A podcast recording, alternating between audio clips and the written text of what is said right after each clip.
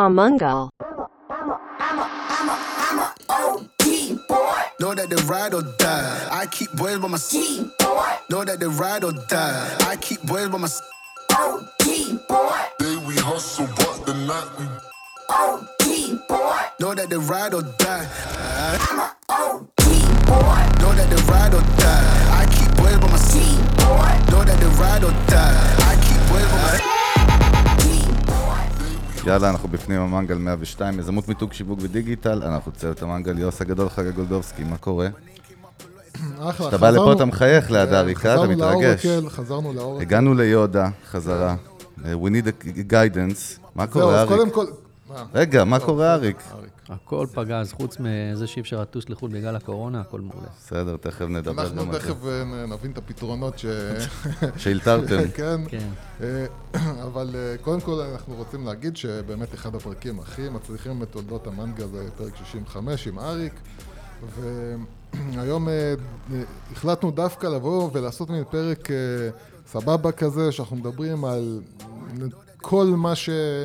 מעניין עכשיו וחם עכשיו, וקשור בסופו של דבר גם לכלכלה ולמציאות הישראלית באיזשהו אופן.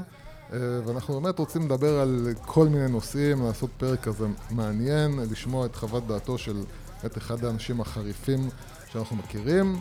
וזהו, יאללה, מי, מי מתחיל? בוא, אני אתן לך פעם, אתה מבוגר. תן לי, טוב. אז קודם כל אני רוצה להתחיל מנושא כביכול לא קשור, אבל נראה לי שהוא כן משפיע עלינו, וזה כמובן הבחירות בארצות הברית, שהבחירות הבלתי נגמרות, שבסופו של דבר יש להם השלכה מאוד מאוד חזקה על, על, על ישראל ועלינו, ואתה יודע, יאללה, בוא נשמע מה, מה אתה חושב, מה אתה אומר. טוב, בוא קודם כל נגיד שאנחנו מקליטים את זה, שעוד לא יודעים מי הנשיא, נכון. וזה באמצע יום הספירת... יום אחרי הבחירות. הספירת, יומיים אחרי הבחירות, יומיים, יומיים, יומיים, יומיים. אחרי הבחירות עם הספירת קולות הבלתי נגמרת, בוא נתחיל מהבסיס של הבסיס, שבארצות הברית יש על גבול המלחמת אזרחים, כן? זה לא מצחיק בכלל, זה, זאת אומרת, אנשים לוקחים את זה, את הבחירות האלה לנשיאות לקיצון, למרות שזה פשוט בדיחה מבחינת פנים ארצית בארצות הברית, לנשיא אין השפעה על החיים של האנשים. זה פשוט לא יאומן איך אנשים בקליפורניה, שבכלל בחרו מושל והם כאילו רוב דמוקרטי והמושל מנהל את המדינה, איך אכפת להם מי יהיה נשיא? הנשיא בארצות הברית, מי שלא יודע, אין לו שום השפעה כמעט על היום-יום של האנשים.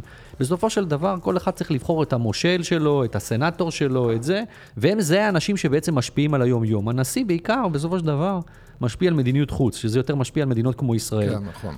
עכשיו, הקרב בארצות הברית הוא דרך אגב קרב שכשאתה מסתכל עליו, הוא קורה בכל העולם, הוא גם קורה בישראל. בסוף זה בכלל לא קשור לפוליטיקה, זה הפך להיות דת. יש לך קרב בין דתות, יש לך דת של דמוקרטים mm-hmm.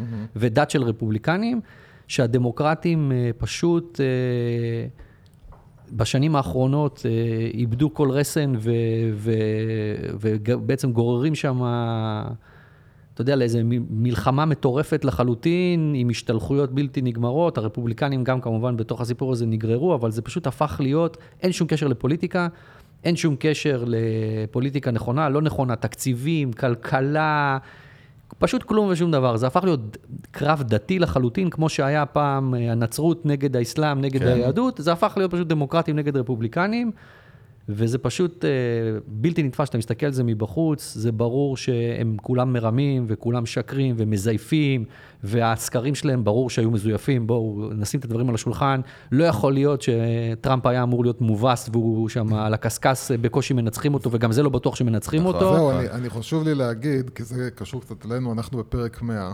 כן, מאה ושתיים. לא, פרק מאה.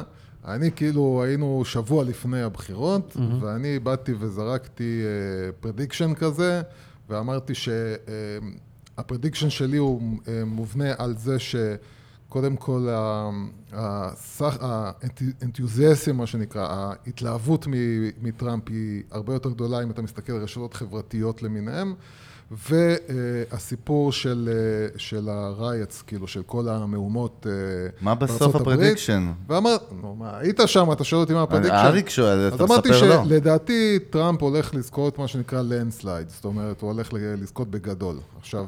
גם אני דרך אגב אמרתי על ניצחון שלו, רק בגלל סיבה אחת. אנשים לא מבינים מה זה אמריקה אמיתית. אמריקה האמיתית זה לא סן פרנסיסקו, וזה לא ניו יורק, וזה לא לוס אנג'לס, עם כל הכבוד לכל האנשים האינטליגנטים שגרים במדינות האלו, וחושבים שהם יותר חכמים מכולם. ויש אמריקה אמיתית, שזה הרבה... שהיא ענקית. שהיא ענקית, וכמו שאתה רואה את המון אנשים שמצביעים לדונלד טראמפ, הלו, יש לו כמעט שבעים מיליון קולות, כן, שבעים מיליון קולות, זה כמעט חמישים חמישים שמה בזה. אין מה לעשות, כשצד אחד משתולל, הצד השני מתודלק גם. ויכול להיות שהצד השני לא מקבל סיקור בתקשורת, שזה בדיוק מה שקורה בארצות הברית, וכולם חושבים שכולם נגד טראמפ, מאוד מוטה, בקיצור. ה-אן בי איי נגד טראמפ, ה-אן אף אל נגד טראמפ, ביונסי נגד טראמפ, עם כל הכבוד לכל החבורה הנחמדה הזאת, הם לא יקבעו מי יהיה הנשיא של ארצות הברית. הם רוצים, הם היו מתים לקבוע. דרך אגב, זה אנטי-דמוקרטי לחלוטין, כי מבחינתם כל מי שמצביע לטראמפ הוא בוגד, שזה כאילו נוגד בעקרונות בסיסיים של דמוקרטיה. דמוקרטיה זה שלטון העם. אתה לא אוהב את המדינה שאתה גר בה, תעזוב אותה. אוקיי? לא, אבל אני אגיד לך מה אני רואה. אבל זה לא יכול להיות שאתה חושב שכולם מטומטמים. מותר לאנשים להצביע לצד השני. אני תמיד חשבתי, תודה, אנחנו מתעסקים הרבה בברנד, אתה יודע, ב-day to day, שהברנדים של אנשים, נגיד, אומנים מטורפים כמו בון ג'ובי וריאנה וזה, אתה רואה שהאימפקט שלהם בסוף בלהביא ווטס? שום דבר, זה לא קשור. אני אף פעם לא הבנתי את זה. אבל אתם צריכים להבין, זה גם כמו בישראל. בסוף זה דמוגרפיה. מה שקובע זה דמוגרפיה. זה ילודה, קצב של ילודה, בסדר? ומהגרים שמגיעים. זה מה שקובע גם בישראל, גם בארצות הברית וגם בכל מקום, בסוף מי יזכה בנשיאות. הרי זה, זה הכל קשקוש. בון ג'ובי, או לא משנה, או ריאנה, או ביונסה, או לא משנה מה, לא ישכנעו רפובליקני להצביע לדמוקרטי. בואו, נו, זה לא יקרה. בדיוק כמו שפה אף אחד לא הצליח לשכנע מישהו שמצביע ליכוד, להצביע לגנץ. נו, זה קשקוש. זה שאנשים בסקרים כל הזמן משקרים עם המספרים, כל הזמן כדי לעשות, לנסות לעטות את ה, את הציבור, וזה הטעיה. בואו, אפשר להסתיר את זה כמה שרוצים. פשוט שקר וכזב. כל השקרים הם פשוט שקר, שקרים. מוטים, אבל הם מוטים בכוונה, כדי לשחק עם הראש של האנשים. ויכול שזה לא דעה פופולרית, אבל זה המציאות. אף סוקר, אתה יודע, סוקר שלא מסכים עם זה, הוא צריך להתפטר, כי זה אומר שהוא ממש גרוע בעבודה שלו. אם הוא לא איתה את הסקר, והוא באמת היה כזה גרוע בדגימה, נגיד, תסתכל בפלורידה, פאקינג טראמפ ניצח בחמישה אחוז, והיה במינוס חמש, איזה סקר טועה בעשרה אחוזים. תקשיב, זה בושה, זה פשוט בושה הסיפור הזה. אז עכשיו, מה שרציתי להגיד, זה לא סתם שאמרתי על הקטע של האימור שלי, שבסופו של דבר, דרך אגב, מה שאמרת, וצריך להבין, ברמה של הסנאט, הרפובליקנים הגדילו את הכוח שלהם כנראה. זאת אומרת, מה שכנראה הולך לקרות, ומה שבסופו של דבר אה, אה, נותן לנשיא לעבוד זה הסנאט. זאת אומרת, אם הסנאט הוא נגדו, יהיה לו מאוד קשה לעבוד. לא רק זה, אם ביידן באמת אה, ינצח, הוא לא, זה לא בן אדם שהוא סופר קשיר להיות אה, נשיא. כן, בוא, אדם שהוא חצי דלוז'נל. בואו, אנשים בני שבעים ושמונה שמונים, יש לי המון רספקט אליהם, הם לא יכולים להחזיק את התפקיד הכי מלחיץ בעולם, ודרך אגב, אם הוא יזכה, זה גם מתבטא במדיניות שלו. המדיניות שלו תהיה אפס מדיניות חוץ, אפס מדיניות חוץ, כי לא יהיה לו כוח. לא בטוח שרופא ייתן לו לעלות על מטוס בכלל, כן? עד כדי כך. והמדיניות פנים שלו תהיה לרצות את הסוציאליזם הפנים-אמריקאי וכל מיני שטויות כאלו, ולא בטוח דרך אגב שהוא יסיים את הקדנציה, ובטח שהוא לא יגיע לקדנציה הבאה. ואז נמברטו שלא מגיע. אני לא יודע, תשמע, אני חושב שהם הולכים לאנרכיה המוחלטת. אני חושב שחוסר אמון שם, דרך אגב הוא מוצדק, כן? החוסר אמון שם הוא מטורף, בין שני הצדדים, ואני חושב שזה רק הולך והתפתח להיות, אף אחד לא ירפא את ה...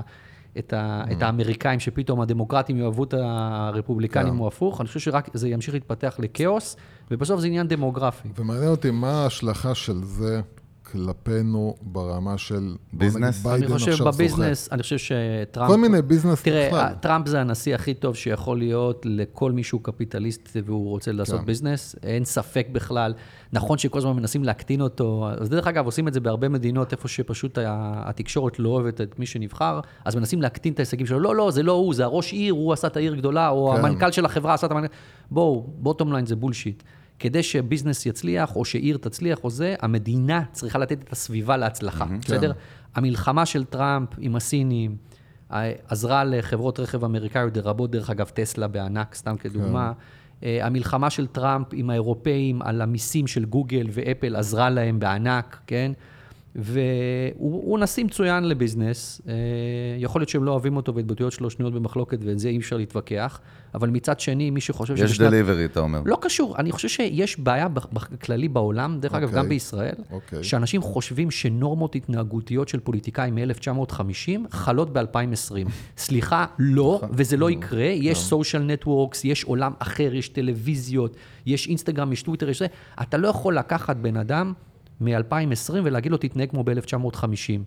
מה זה השטויות האלו? אוקיי, עכשיו נכון שמנהיג לא מצופה ממנו לעשות את הדברים האלו, אבל מצד שני, מי אמר שזה לא הנורמה החדשה? בדיוק. מי אמר שזה לא הנורמה החדשה? אנחנו רואים אחרים הולכים בעקבותיו וגם מצליחים בעולם. אף אחד לא אמר שזה לא הנורמה החדשה. נכון שזה נראה מוזר, אבל בסופו של דבר, יכול להיות שכש-שלושים שנה מהיום אנחנו נשמע את הפרק הזה, אנחנו נגלה שכל העולם מתנהג ככה, וזה הפך להיות לגיטימי, כן? אני, אני רוצה להכניס לך קצת, כי בסוף אנחנו עדיין במנגל, יוסי, אנחנו סביב ביזנס, אנחנו נעשה את זה כללי היום. אבל בכללי לישראל, בוא נרקן לך, אני חושב שאם טראמפ נכון לעכשיו הוא, הוא על הגבול של להפסיד, אבל הוא כנראה ייקח עוד חודש עד שידעו אם כן. הוא יפסיד או לא יפסיד, כי צריך לעשות שם ספירה חוזרת, וזה די ברור. לישראל זה מאוד לא טוב, כי אנחנו היינו רחוקים כנראה חודשים בודדים מלסגור עם הסעודים, אותו הסכם כמו שעם mm-hmm. האמירויות, ואם ברגע שהיינו סוגרים עם הסעודים, זה game over לפלסטינאים, וזה game over לכל הלבנונים, איראנים וכדומה. זה פשוט נגמר, המשחק נגמר, וזה משנה את כל הנרטיב, ואני חושב שעם ביידן אין שום סיכוי שזה יקרה. אז זהו, אני רציתי לשאול אותך, כי דווקא, האם לא יכול להיות שזה הפוך? לא, אין שום סיכוי. לא, שאם, נגיד, וביידן כן יעלה, ובעצם הסיפור של איראן עכשיו חוזר לשולחן, האם זה לא מחזק אותנו בזירה הזאת? לא, לא, זה לא מחזק אותנו. בסוף, תראו, השיטה של טראמפ, שכל הזמן צחקו עליו, שהוא כל הזמן דיבר על לעשות עסקאות, זו השיטה היחידה שעובדת עם השכנים הנחמדים שיש לנו פה בסביבה. עובדתית, הם לא באמת אוהבים אותך, אבל הם אוהבים לעשות עסקאות טובות. כמו ישראלים, דרך אגב, אוהבים לעשות עסקאות. דומה במתארת. טראמפ עשה עסקה, שטובה לנו, טובה לו וטובה לאמירויות וטובה גם לסודנים וטובה גם לבחריינים, וגם הוא יכול לעשות עסקה מאוד טובה שטובה עם הסעודים.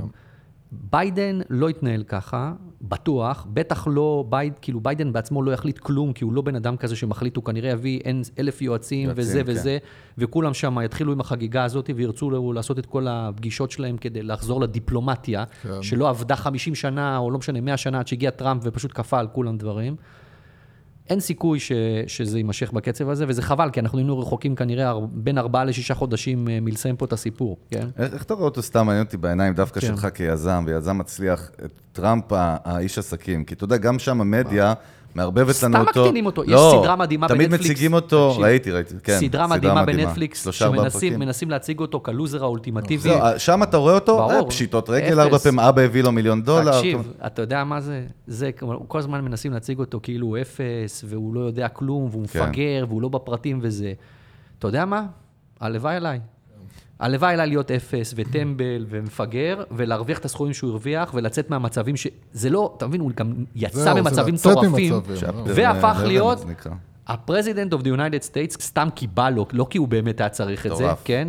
עכשיו, להציג אותו כלוזר, זה כאילו הכי שטות, הבן אדם הזה הוא הווינר האולטימטיבי, אז נכון שהוא לא יורד לאנשים בגרון, אבל... אין דבר יותר מאמריקה. דרך אגב, כולם העריצו אותו עד לפני שהוא היה בפוליטיקה. לא, אני אומר, כן. הם לא אוהבים, לא, אני יודע שיש הרבה אנשים שגם לא אהבו אותו קודם, כי הוא כזה, תמיד היה כזה שחצן וכדומה. כן. אבל לבוא ולהגיד שהוא לוזר והוא טמבל והוא זה, תקשיב, זה פשוט עלוב. בוא, זה עלוב. על ביידן, הרבה יותר נכון להגיד, שהוא אפס והוא לוזר וזה וזה וזה. בן אדם ארבעים ושבע שנה בפוליטיקה לא עשה כלום, כן? שום דבר. ו- וכאילו, במקרה, אולי הוא יהיה עכשיו נשיא, וגם זה לא בטוח שעושה ארבע שנים, וגם yeah. זה, זה, פשוט, זה לוזר, בסדר? וחוץ מזה, מי שלא עושה, לא טועה. אז ברור שלביידן אין טעויות, כי הוא פשוט לא עשה כלום בחיים שלו. מדהים. זהו, זה, זה, אתה יודע מה, זה yeah. באמת משהו שהוא סגווי כזה, ל- ל- למין רעיון יותר גדול, וזה באמת ה... זה גם אנחנו לפעמים, אתה יודע, מכיוון שגם פה אצלנו נאמרים כל מיני דברים שלא יורדים תמיד לאנשים טוב בגרון, זה ה... הסתכלות של הגיבורי מקלדת או אנשים שיושבים בחוץ על כל מיני דברים וההחלטות שלהם על כל מיני דברים שהם לא מבינים בהם, וזה מין עוד סוג של מחלה חדשה כזאת שנוצרת. אני חושב שאנשים מנסים לקחת את ההחלטות שיש להם בסופרמרקטים, לקנות קוטג' חמישה אחוז או תשעה אחוז, ומכילים אותו על החלטות כמו האם לעשות סגר במצב של קורונה רק על החרדים, או לעשות אותו על כל המדינה, אתה יודע, אני חושב שזה שחור לבן כזה, כאילו קוטג' כזה, קוטג' כזה, טוב, החלטתי ונתקדם, כן? תקשיב, בכל החלטות כאלו, בטח בסקלות כאלו גדולות, יש שיקולים, תמיד, אתה רוצה לקרוא להם שיקולים פוליטיים, תקרא להם שיקולים פוליטיים, בביזנס זה שיקולים עסקיים, וגורמים לך תמיד לקבל החלטה שהיא לא החלטה המושלמת, אבל ההחלטה המושלמת לא הייתה מצליחה. נכון שהיא נראית מבחוץ ההחלטה המושלמת, פשוט לא הייתה מצליחה לעולם, כן? אז מקבלים החלטת אמצע כזאת, שהיא נראית מאוד לא טוב, היא מאוד לא פופולרית, אבל לפעמים, בדרך כלל, היא זאת שהיא מצליחה הכי טוב, ואין מה לעשות, ככה זה. טוב, אני רוצה קצת להתחיל להיכנס למרחב העסקי איכשהו, יש המון דברים שאנחנו רוצים לדבר איתך, לשמוע את האינפוט שלך. דבר ראשון שמעניין אותי, הסכמתי בקטנה לפני הפרק, עבודה מרחוק, רימוט, זום, אתה יודע, אני רואה כל מיני כתבות מפונפנות ופייפיות, בסגרים שהיו, איזה מדהים זה, גילינו מחדש את העולם, עובדים מהבית, וכל מיני סי אי או'ז אומרים, וואו, זה מדהים, איזה, איזה, זה הכל, זה עובד, זה, זה מצוין, זה שינה לנו. לא יודע, אני איכשהו אישית לא התחברתי, אני יודע שכשאני עובד מהבית אני נגנב, קשה לי, אני לא מרוכז, לא מצליח לעשות עשרים אחוז מה שאני עושה, יכול להיות שזה אני עם קשב וריכוז נוראי, אבל איפה האינפוט שלך? זה לא אתה, זה העולם. בואו נשים את הדברים בפרופורציה. עבודה מהבית תמיד פחות פרודוקטיבית, משמעותית, מאשר לעבוד במשרד. עכשיו, זה נורא תלוי, כמובן, האם הפרודוקטיביות שלך נופלת ב-עשרה אחוז, ב-עשרים אחוז או ב-שמונים אחוז, מה סוג העבודה שאתה עושה, באיזה תחום אתה. בוא נגיד לך ככה שבהייטק, בן אדם שהוא מתכנת, שעובד מהבית עם שני ילדים ואישה שנמצאים בבית, או אישה שהיא מתכנתת ועובדת עם בעל mm-hmm. ושני ילדים שנמצאים בבית, אה, לעולם, לעולם לא יהיו יותר פרודוקטיביים, mm-hmm. והפרודוקטיביות שלהם טיפול ב-שמונים אחוז. שמונים אחוז? ברור, כי איך אתה יכול להתרכז? הרי עבודה של מתכנת זה להתרכז. גם.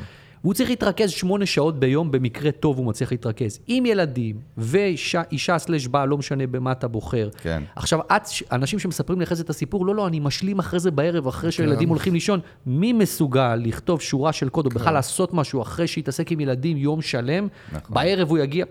זה שקר. עכשיו, בוא, יכול להיות שאנשים שהם רווקים, והם לבד בבית, יכול להיות שזה כאילו פרודוקטיבי להם, הם נראים נורא פרודוקטיביים, כי זה נראה להם מגניב. אבל המציאות היא שעסקים או חברות או הייטק, לא משנה מה, זה לא משחק טניס. אתה לא לבד. זה תמיד טים גיים, אתה תמיד בקבוצה. עכשיו, מה שאתה מסוגל לעשות בשיחת מסדרון עם ווייטבורד וטושים, או בקפיטריה, או זה, לקבל החלטות ולהבין אחד השני, גם בחמש שיחות זום על פני שבוע, זה לא יקרה, אוקיי? וזה לא המצאה שלי, זה... זה משהו שקשור לבני אדם, לפסיכולוגיה, למה? זה קשור לבני אדם, וזה... עכשיו, נכון שאנשי מחירות שמוכרים ללקוחות שנמצאים בחול, זה לא משנה להם, אם הם עובדים מהבית או עובדים מהמשרד לכאורה. גם משנה, אבל לא כזה משנה. אבל בואו, פרודקט, אר אנד די, כאילו פיתוח, כל מיני דברים שהם צריכים, בריינסטורמינג, כל מיני דברים כאלו, זה אנשים שחייבים לעבוד מהמשרד. גם הווייב, אני חושב, ההוויה שלה. הווייב הוא שונה. תראה, הנקודה היא נורא פשוטה. זה נורא טרנדי להגיד שזה עובד. כן? עכשיו, למה זה טרנדי להגיד שזה עובד? כי בעצם אתה צריך להגיד למשקיעים שלך, או לבעלי מניות שלך, אם אתה חברה ציבורית, שהכל מצוין.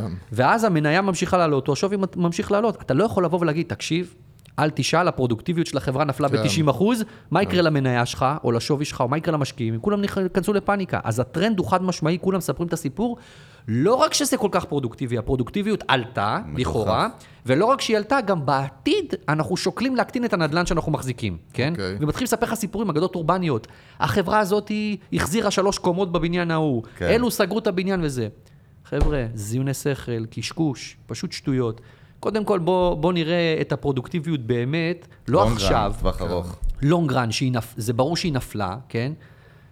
ואחרי זה גם נראה מה יקרה, שהאם אנשים בכלל ירצו להמשיך לעבוד מהבית. תקשיב, אנשים שבעה חודשים בכמה וכמה מדינות בעולם נעולים בבתים שלהם. תשעה עוד מעט, אני חושב אפילו. אף אחד לא רוצה להמשיך לשבת בבית. אז נכון, אז מה שיקרה, זה נורא פשוט. ברגע שיפתח הקורונה, אז פתאום אנשים יגידו, טוב, אנשים רוצים לחזור למשרד, חזרנו למשרד, ועכשיו הפרודוקטיביות עוד יותר גדולה, כי אנשים גם עצמאים ומסוגלים לעבוד בצוות, אז בכלל שילוב מנצח, אתה יודע.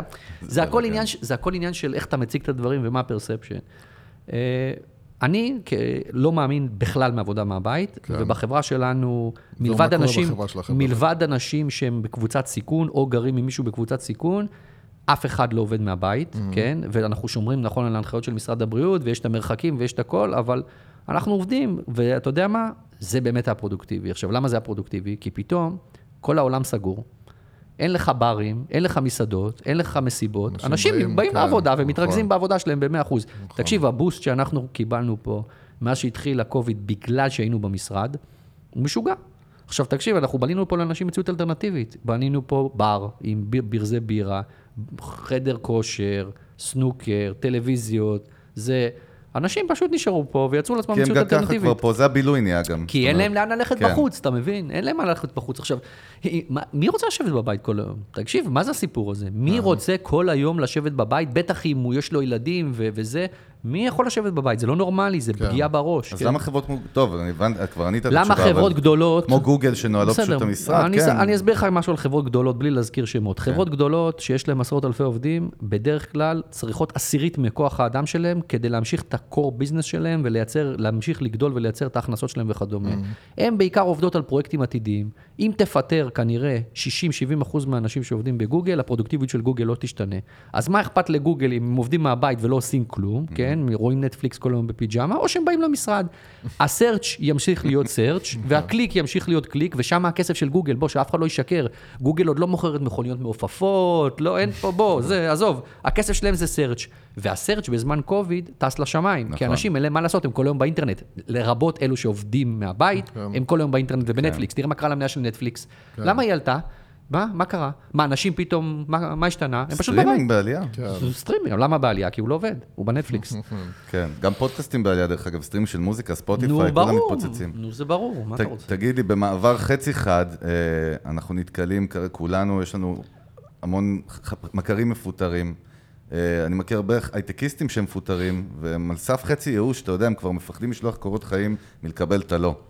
מה, מה, מה, רגע, שנייה, מה אתה מציע לאנשים בכלל שאתה יודע, פוטרו מעבודה, לא רואים איזשהו עתיד כרגע, לא יודעים איך, אתה יודע, הם צריכים לקבל החלטות בחיים. מה, מה, מה, מה הראש שלך? תראה, זה נורא נורא משתנה פה בין תעשיות, כן?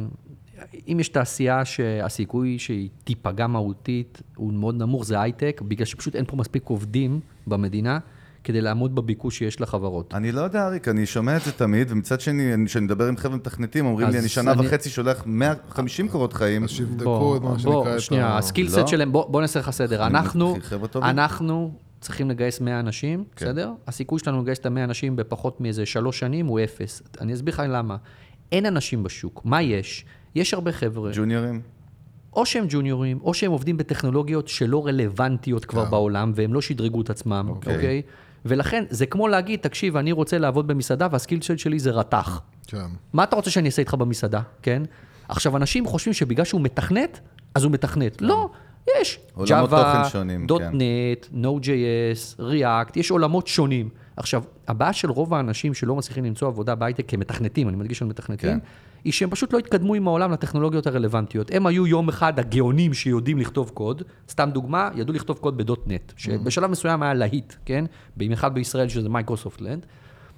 היום זה כבר לא רלוונטי, אף אחד לא צריך לכתוב בדוט נט. אממה, אם אתה בתור מתכנת רק יודע לכתוב בדוט נט, בהצלחה. בוא, בוא תמצא עבודה, כן? טובה. עכשיו, אם אתה התקדמת עם הטכנולוגיה ועם המציאות, ואתה יודע היום שיש טכנולוגיות אחרות יותר מתקדמות, אתה נמצא עבודה תוך שנייה. זהו, בוא, אני רוצה לאתגר אותך קצת. אז פה אני אגיד לך שאני מכיר מישהו כזה, סתם כדוגמה אישית, הוא אמר, אוקיי, אני הולך ללמוד משהו חדש, שמונה חודשים בבית למד באמת משהו חדש, עולם התוכן שלו, אבל משהו חדש, ואף אחד לא מקבל אותו, כי מבחינתם הוא ג'וניור, למרות שיש לו עשר שנים ניסיון במשהו אחר, בהייטק, בסדר? בתכנות. אבל כולם צריכים ג'וניורים. אבל הוא אומר לי שכולם פה צבועים, כי אף אחד לא באמת כמעט מקבל ג'וניורים. זה לא נכון. אני שואל? תראה, אני לא יודע איך הוא ניגש לחברות, ואיך הוא מנסה להציג את המעמדות שלו, אבל אני יכול להגיד לך שכמות המשרות ג'וניור שאני מכיר שיש בשוק היא עצומה, ואנשים מגייסים, אנחנו מגייסים פה כל הזמן ג'וניורים, כי אין לך אנשים לגייס, אין לך בשוק אנשים, אז אין לך ברירה להביא ג'וניורים ולהדריך אותם ולהוציא מהם משהו בזמן שהם עובדים אצלך. אבל תקשיב, הייטק זה חיה אחרת. אם אתה מסתכל מחוץ להייטק, או אפילו בהייטק אנשים שהם לא מתכנתים, כן. כן, המצב הוא, הוא, הוא מאוד בעייתי, והמציאות היא שצריך להבין שהיא תמשיך להיות בעייתית, כנראה גם שנה וחצי קדימה, כי כל מי שחושב שחיסון יפתור בן לילה את הבעיה, הוא פשוט ליצן, כן? חיסון זה, זה, זה בעצם הדבר היחיד שחיסון יעשה, הוא ייתן לפוליטיקאים בכל העולם את הסולם לרדת מעט שהם טיפסו עליו של הסגרים, אוקיי? זה, זה הדבר היחיד שחיסון יעשה. הרי מה זה חיסון? קודם כל, אפילו חיסון לשפעת לא עובד ב-מאה אחוז, הוא רחוק מ-מאה אחוז. נכון. דבר שני, עד שיש חיסון, עד שמאשרים אותו כ-אף די איי approved, שהוא תקין לשימוש של בני אדם, לא חיסון שאיזה סיני יזריק לחיה, כן? עד שמייצרים אותו, עד שמפיצים אותו, ועד שמזריקים אותו ל... עיקר האוכלוסייה, לא יודע מה, שישים שבעים אחוז מאוכלוסייה שאתה צריך, שלוש ארבע שנים, אוקיי? אז נכון שמישהו עוד כמה חודשים יצעק, הנה יש לי חיסון שהוא מאושר. אז מה אתה חושב שיקרה? שתוך שנייה כל העולם יהיה מחוסן ובזה ייגמר? לא. מה זה כן ייתן? זה ייתן לפוליטיקאים את הגושפנקה לרדת מהעץ המאוד מאוד גבוה שכולם טיפסו בעולם, של להכריז שאסור למות מקורונה, שזה בכלל דרך אגב סיפור לא ברור. למה מותר לי למות מכל דבר, ומקורונה אסור לי למות? נכון. אני יכול למות מהכל. נכון. אני חושב שהבעיה עם קורונה זה יותר ההדבקה. זה קשקוש, עזוב. יוסי, יוסי. הסיפור עם קורונה זה שקורונה בעצם גילתה לנו את השקר הכי גדול שאנחנו חיים בו, שכל תעשיית ההלפקר העולמית היא פשוט מיץ של זבל, כן? מושקעים שם טריליונים של דולרים, האנשים האלו אין להם מושג מה הם עושים. תקשיב, אם היה לך פה איזושהי בעיה שאתה צריך לפתור, ומתכנתים לא היו אפילו יודעים להסביר מה הבעיה אחרי תשעה חודשים, היו סוגרים את ההייטק העולמי. עכשיו, מספרים לך, לא, גוף של בן אדם, זה יותר מורכב, זה שונה. הלו, חבר'ה, אתם חיים על פניצילין שהומצא לפני, לא יודע מה, חמישים שבעים שנה, מאה שנה, זה התרופה היחידה שאתם מכירים. פשוט בדיחה, אין להם מושג. עכשיו, תבין, יש להם סטטיסטיקה, אני לא יודע מה, כמה, עשרים מיליון חולים, שלושים מיליון חולים, אפילו דאטאבייס, עם מערכת של בי איי, של להגיד, התסמינים האלו זה כך, אין להם, הם לא מסוגלים, הם לא מסוגלים להגיד. מה זה אין להם? אני מסוגלים, אין להם כלום. איפה כל הפרופסורים וכל האמנים והשמונה מאתיים? קודם כל בוא נתחיל בכל הפרופסורים. הפרופסורים עסוקים בלהרוויח את הכסף שלהם במרפאות הפרטיות שלהם, וזה לגיטימי, קפיטליזם. עכשיו, הבעיה היא אחרת, הבעיה היא שכל התעשייה הזאת, עם כל הכסף שנשפך שם, וכל הסיפורים שאין להם תקציב, אין להם זה, שטויות, כן? הכל שטויות. לא יודעים לנהל את התקציב, זה דיון אחר. Mm-hmm. אתה לא יודע לנהל את הכסף שאתה מקבל, כן. אבל אתה לא יכול להגיד שאין לך כסף. נמצאים באיזה מצב שמנסים לקחת חרוזים או בדידים, mm-hmm. כדי לפתור בעיה שמחשב פותר בחמש דקות, כן?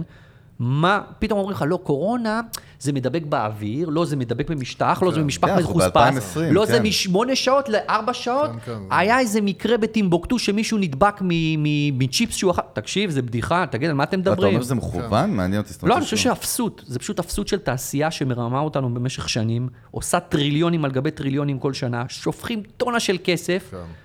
לא מצליחים דרך אגב למצוא תרופה לשום דבר, לא לסרטן ולא לזה ולא לזה ולא לזה, אבל נגיד אומרים לאנשים, כן, זה מסובך, זה לוקח הרבה זמן, ואז בא הדבר הזה. אז אוהב לפתור את זה כתרופה, אני מבין שלעשות חיסון זה מסובך. כן. תגיד לי, אבל מה באמת זה עושה? כן, אף אחד אה, אפילו אה, לא... אה, ספרי לך סיפור, לא, ההשלכות לטווח ארוך, נכון. אז... מה אתם זנים את המוח? תגיד, אני לא יודע, ותצא יותר הגיוני, במקום להנפיץ כל מיני שמועות הזויות שאנשים כל הזמן, אתה קורא את הדברים, שזה לא בישראל, זה בעולם. כן, כן. זה תעשייה של אפסים. בוטום ליין, אפסים. זהו, זה מה שיש לי להגיד לך. שקל לא צריך לשים שמה. אם אני לוקח את הכסף שלי בחיים, בחיים לא משקיע באלף קיר יותר, אגורה. זה צריך למחוק את התעשייה, למחוק אותה לאפס ולבנות אותה מההתחלה. אוסף של אפסים. טוב, אם חשבתי שלא היה לי חומר היום, אריק, אני רואה שכבר זה מתקדם יפה מאוד. זה בושה, זה בושה שאף אחד לא מדבר על זה. זה נקודה שלא חשבתי על התודה בחיים. תגיד, תקשיב, אומרים, יש לך בעיה, סיפור לך סיפור שצריך מכונות הנשמה. מי סיפר לך את הסיפור? החברות של המכונות הנשמה יצרו את השקר הזה, עשו מיליארדים, פתאום אף אחד לא צריך מכונות הנשמה. קנו חמישים אלף, יש לך מאתיים מונשמים, וגם זה רק כדי שירשמו אותם כמונשמים. עכשיו, הם פתאום נזכרים בדיעבד, בדיעבד הם נזכרים שאין מי שיפיל את המכונות הנשמה, כן? צריך להכשיר אנשים. זה בדיחה, כן? אז זה כמו שאני אגיד לך, תקשיב, אין לי יותר מחשבים, אני חייב מחשבים, ואז אתה משיג לי את המחשבים, אני אגיד, אבל אתה יודע מה אין לי מתכנתים? כן, כן, לא, זה מטריף. תגיד מה, אתה טומטם? עכשיו, זה ממשיך, אתה יודע, להזיה הזאת, שכל פעם רצים לאיזשהו כיוון. אוקיי, אתה ידעת שיהיה לך בעיה של קריסה בבית חולים. אוקיי, סבבה. מה זה אומר? אתה צריך עוד מיטות? סבבה. למה לא קנית מיטות? למה לא הכשרת מבנים? למה לא לקחת סטודנטים לרפואה וייעצת אותם ואמר, ואמרת, אוקיי, שהם יטפלו? למה לא גייסת מילואים? למה אתה מחכה? זה כמו שיהיה בעיה באינטרנט, שאפשר לפתור אותה על ידי התקנה של עוד ראוטר, אבל אף אחד לא יתקין את הראוטר. יגידו לך, אסור לגלוש באינטרנט. תגיד מה, אתה מטומטם? אריק, אותה פדיחה, אותו מחדל שאתה אומר, הוא לוקלי בישראל או בכל המדינות? זה שאומרים, ביבי, פה הממשלה, גמזו, גמזו. מה זה קשור? נו, עזוב, אתה רואה את ההתנהלות האפסית של כל העולם, כולם מתנהלים באותה צורה. למה? מה קורה? כולם מעתיקים את הטעויות אחד של השני. כן. למה? כי אם גרמנים עשו את זה, אז אני אצא טוב, אתה יודע, או לא משנה. כן, כן. עזוב, זה הכל שטויות. פשוט, פשוט אפסות. עכשיו, מה קורה באפסות הזאת? אנשים מנצלים בכל העולם, זה לא רק בישראל, כן. כי אל תגידו ישראלים רמאים, כי זה בכל העולם, מנצלים לעשות טונות של כסף. נכון, זה תחיל אפילו ממסכות, קונטנטים של ההוא, טונות של כסף, תקציבים נשפכים על ימין ועל שמאל. כל המשרד הבריאות עכשיו, מנצל את הסיטואציה כדי למשוך כסף, שבמשך חמישים שנה הוא לא הצליח למשוך מהמדינה, מהתקציבים, מושכים כסף כמו מכונה, בתי חולים, מחיות, מכשירים, עושים כאלה, אבל מה? עדיין שמונה מאות אנשים שחולים במחלה, שהיא אפילו לא באמת כזו חמורה כמו שמנסים לתאר אותה, וזה לא שאני מכחיש, יש מחלה, זה בסדר, אבל היא לא... יש עוד הרבה מחלות. זה לא הבולה, הלו, זה לא הבולה, כן? שמונה מאות אנשים משביטים מדינה. תגיד, על מה אתה מדבר? מה, אתה עושים ממני צחוק? זה בדיחה. אבל זה, זה, אתה יודע, זה מתחבר למשהו שאני כבר מחזיק הרבה זמן, מתחילת השיחה, כי אתה זרקת את זה, וזה, וזה כן משהו שהוא, לאכסניה הזאת הוא מאוד מעניין, וזה קבלת החלטות.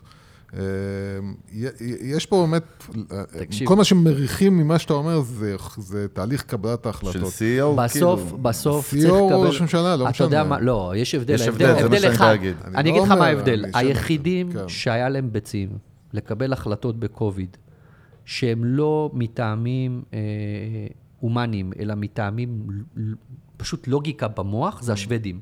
השוודים אמרו, תקשיב, בוא נשים את המספרים, זה מה שיש לנו, נשאיר את זה פתוח, יהיו לנו ככה הדבקויות, ככה כנראה ימותו, בציגה למאה, ימותו אנשים בגיל ממוצע ככה וככה, אתה יודע מה, פאק איט, אני מוכן לספוג את זה, סבבה? היחידים בעולם, תראה כמה מדינות, היחידים שהיו מוכנים לקחת את החישוב הקר הזה, כן? זה השוודים, אבל זה החישוב הנכון, תראה, אנשים כל הזמן אומרים, קורונה זה כמו מלחמה, אתה יודע מה קורה במלחמה? במלחמה יש חיילים שהולכים למות, בצד השני, בשטח אויב, כדי שאנשים בצד השני של הגבול ימשיכו לחיות. הרי זה הלוגיקה של מלחמה. בקורונה, אומרים לך זה מלחמה, לא מוכנים להקריב אף אחד והורגים את האזרחים. תגיד מה אתה דפוק, מה אתה עושה? אף פוליטיקאי לא רוצה שימותו במשמרת שלו אנשים. ברור, אני מבין את זה, זה לא טוב לפוליטיקה, אבל בסוף, בעסקים, בניגוד לממשלה, מקבלים החלטות קרות. לוקחים אקסל, חותכים, סתם דוגמה, את כל העובדים, מעל ככה וככה, אתה יכול לזרוק אותם, אתה אומר, אני מפטר, בסדר? סתם כדוגמה. החלטה קרה, לא יפה מגילה, אבל היא חונה לעסק, בסדר? אז לפי מה שאתה אומר, צריך להביא פה כפרויקטור, לא מישהו ממערכת הבריאות, אלא איש עסקים יכול להיות. קודם כל, זה ברור לחלוטין, שאם מ-day one, מי שהיה מנהל, סתם, סתם כדוגמה, את כל הפרויקט הזה של הקוביד, בהתחלה אפילו, זה היה חברה אזרחית, סתם דוגמה, היו באים למחלקת הרכש של צ'קפוינט, היו אומרים, חבר'ה, אנחנו מלאימים אתכם, תטפלו לנו ברכש של מסכות, מכולות הנשמה. תקשיב, אם אתה תקים לך את העבודה, חמישה אנשים היו גומרים את כל הסיפור ברבע מהזמן. זה לא משרד הביטחון. אל תדליק אותו. משרד הביטחון. תגיד, היית בצבא? הייתי כמה יופי. כל מי שהיה בצבא, תמיד אומר איזה מפגרים בצבא, איזה מטומטמים וזה. פתאום כשאתה מגיע לאזרחות, אתה אומר, בוא ניתן למשרד הביטחון לנהל את הבעיה. מי זה משרד הביטחון? מה זה בכלל? זה גוף חלמאי, חבורה של כלום ושום דבר, זה אנשים שמפחדים לצאת לאזרחות ולעשות משהו, וחושבים שפתאום, לא, מה קרה לך, תן למשרד הביטחון, הוא ינהל. כי הם ניהלו רכש כאילו מאוד גדול. מי זה, מה הם יודעים לעשות? אתה נותן למחלקת רכש של חברת הייטק לנהל את הרכש של כל הדברים בקוביד, עשרה אנשים תקתקים לך את הרכש הזה בלי שום בעיה, גורמים לך את זה בעשירית מחיר ממה שהחבר'ה לא עשו, ובלי חברים שלהם שגוזרים קופונים בדרך בקומבינה. עזוב, נו. אני חושב שחבל שאריק לא אמר את זה לפני תשעה חודשים. זה לא משנה, אני צעקתי את זה כל הזמן, אבל זה אף אחד, תראה, זה לא פופולרי, אף אחד לא רוצה להגיד את זה, זה לא, זה לא מביא לך... זה לא משרת אינטרסים של הנכונים. אבל הבעיה המחורבנת הזאת היא קיימת בכל העולם. פשוט אף אחד לא מוכן לספור גופות בזה שלו, במשמרת שלו, זה הכל. נכון, תקשיב. אבל אתה תספור, אתה יודע מה האבסורד? זה בדיוק כמו בהייטק, שאתה מנכ"ל של חברה, ואתה מגיע לשלב שאתה בוא, אתה אומר, טוב, תקשיב, אני חייב פטר, ואז אתה אומר, לא, אבל הם אחלה אנשים, ואז אתה לא מפטר ולא מפטר ולא מפטר, ואז החברה נסגרת וכולם מפוטרים. נכון. בקוביד, זה אותו סיפור. כמות המתים, אני אומר לך, הסופית תהיה אותה כמות מתים שהייתה אם היו נותנים לזה להשתולל מההתחלה. הכמות מתים לאורך זמן היא פשוט, היא תימשך במקום בחצי שנה, היא תימרח על חמש שנים. אבל בדרך החרבת את חצי מהכלכלה. הרקת את הכלכלה, גרמת לאנשים נזקים נפשיים. תקשיב, אנשים מפחדים, יש להם, הרי להכניס פאניקה לראש של בן אדם זה נורא קל, אבל להוציא אותו מהפאניקה זה על גבול הבלתי אפשרי. תקשיב, הנזק שעשו הפסיכולוגי לאנשים הוא unrecoverable. היו צריכים לספור גופות, אין מה לעשות, כן, אנשים מתים, וואלה, אבל כשהגיל הממוצע של מת הוא מעל תוחלת החיים הממוצעת במדינה, הלו, מה זה אומר? זה אומר שאנשים חיים יותר מדי, כן, ו- ויש דבר כזה, וגם לי יש סבים, סבתות, הורים, מבוגרים, זהו, אבל אתה יודע מה, אבל, זה, אבל אתה לא יכול, זה פחות גרוע, אתה, כי במלחמה מתים בני שמונה עשרה עשרים. שנייה, אבל כשאתה מקבל החלטות, אתה לא יכול לקבל החלטות על בסיס חברים ומשפחה, לא בביזנס ולא במדינה. ההחלטה צריכה להיות קרה, והיא אומרת, אם המתים, זה, עכשיו, נכון שיהיה גם מתים צעירים, אבל זה שבפאקינג וויינט שמים תמיד על השער, ילדה בת שמונה עשרה במצב קשה מקורונה. כן, היא אחת מתוך שבע מאות אחרים שבני שמונים ושמונה. כן, קורה, אתה יודע, גם אנשים בני תשע, ילדים בני תשע יכולים להידרס מאוטו. זה יכול לקרות, חבר'ה. סטטיסטית אבל, ועובדתית, זה לא יקרה לרוב האנשים. היו צריכים ללכת באסטרטגיה קרה, כמו השוודים, אף אחד לא היה אומץ. עכשיו, כל הזמן אומרים, דרך אגב, השוודים זה הטראמפ של הקורונה. כן. כל הזמן אומרים, איזה כישלון, ניסו לעשות, זה לא הצליח להם, הכלכלה שלהם גם נפגעה. חבר'ה, לא נפגעה ולא המעיית. הכלכלה שלהם היא הכלכלה שנמצאת כרגע במצב הכי טוב באירופה, ביפר. האנשים שם הכי מבסוטים והכל טוב. אבל זה שמבחוץ מציגים אותם כמטומטמים, טיפשים, קרים וכדומה, אז זה הטראמפ של הקורונה, זה הכל. אבל עדיין לא נגענו במה שאני רציתי, וזה לא בהקשר דווקא של הקורונה, זה בכלל קבלת החלטות. לא, בסדר, הוא הביא אותך לשם, אתה משגיאות בקבלת החלטות. קבלת החלטות נכון מבחינתך. תהליך קבלת החלטות נכון, זה אחד לנטרל דברים אישיים, בסדר? אני לא מדבר על פוליטים. פוליטים תמיד נמצאים בתהליך קבלת החלטות, וזה נכון שהם יהיו, כן? כי ההחלטה שלך צריכה להישמר לאורך זמן. אבל קודם כל אישית אתה מנטרל לחוץ הדברים פרסונליים, נגיד יש לי משפחה בני שמונים ושמונה שהם בסכנה מקורונה, סתם כדוגמה, או חבר שלי אני צריך לפטר אותו, למרות שהוא חבר שלי ואני מכיר אותו עשרים שנה. זה דילמה, זה מעניין. אבל היא לא רלוונטית. בסוף אתה צריך לבוא ולעשות אנליזה קרה של המספרים, ולהגיד אוקיי, אני מנהל את העסק הזה או את ההחלטה הזאת, את המדינה הזאת, לא משנה, לטווח ארוך. בסדר? זה, הכל צריך להימדד לטווח ארוך. שום דבר לא יכול להימדד לטווח קצר של יום, שבוע, חודש, חצי שנה, או גם לא שנה. חייב לחשוב קדימה ולהתמדד לטווח ארוך ולהגיד, אני את ההחלטה שלי אני מקבל עכשיו, יכול להיות שבטווח קצר יהיה לי נזק ככה וככה וככה, אבל אם אני מודד את זה לטווח ארוך, זו ההחלטה הנכונה. עכשיו, נכון שמתערבבת פוליטיקה, שהיא מאוד חשובה, כי כדי להחזיק את ההחלטה שלך מוצלחת לאורך זמן, בפוליטיקה אתה צריך להחזיק ממשלה וצריך להחזיק קואליציה, אז אתה חייב לערבב את זה, אין מה לעשות, ומי שלא מבין את זה הוא ילד. זהו, הרוב האנשים לא מבינים את זה. אתה חייב לעשות את זה, אתה חייב, כי מה שאנשים לא מבינים זה שכל החלטה ניתנת להפיכה, ברגע שהממשלה משתנה, השר משתנה, הכל ניתן. אז לשמור על משהו קונסיסטנטי זה מאוד מאוד חשוב, נגיד סתם דוגמה. תראה, אנשים אוהבים לרדת על ישראל כץ, אבל מה שהוא עשה בתור שר תחבורה, בעשר שנים נדמה לי שהוא היה שר תחבורה או משהו כזה, אף אחד ב-שישים שבעים שנה במדינה הזאת לא הצליח לעשות. הבן אדם בנה כבישים, רכבות וזה. עכשיו יורדים עליו, הרכבת מירושלים לא מגיעה, מהירה, היא יוצרת בדרך, כן. הכביש הזה יש פקקים וזה. כן. חבר'ה, איפה אתם הייתם? שישים שבעים שנה אף אחד לא בנה פה לבנה, כן? הבן אדם בעשר שנים, כמו פאקינג בולדוזר, בנה קווי רכבת, בנה כבישים, הרכבת הקלה בתל אביב, כאילו בונים אותה, ותראה, יגידו, לא, זה חולדאי, זה חולדאי, לא, זה לא חולדאי, כן?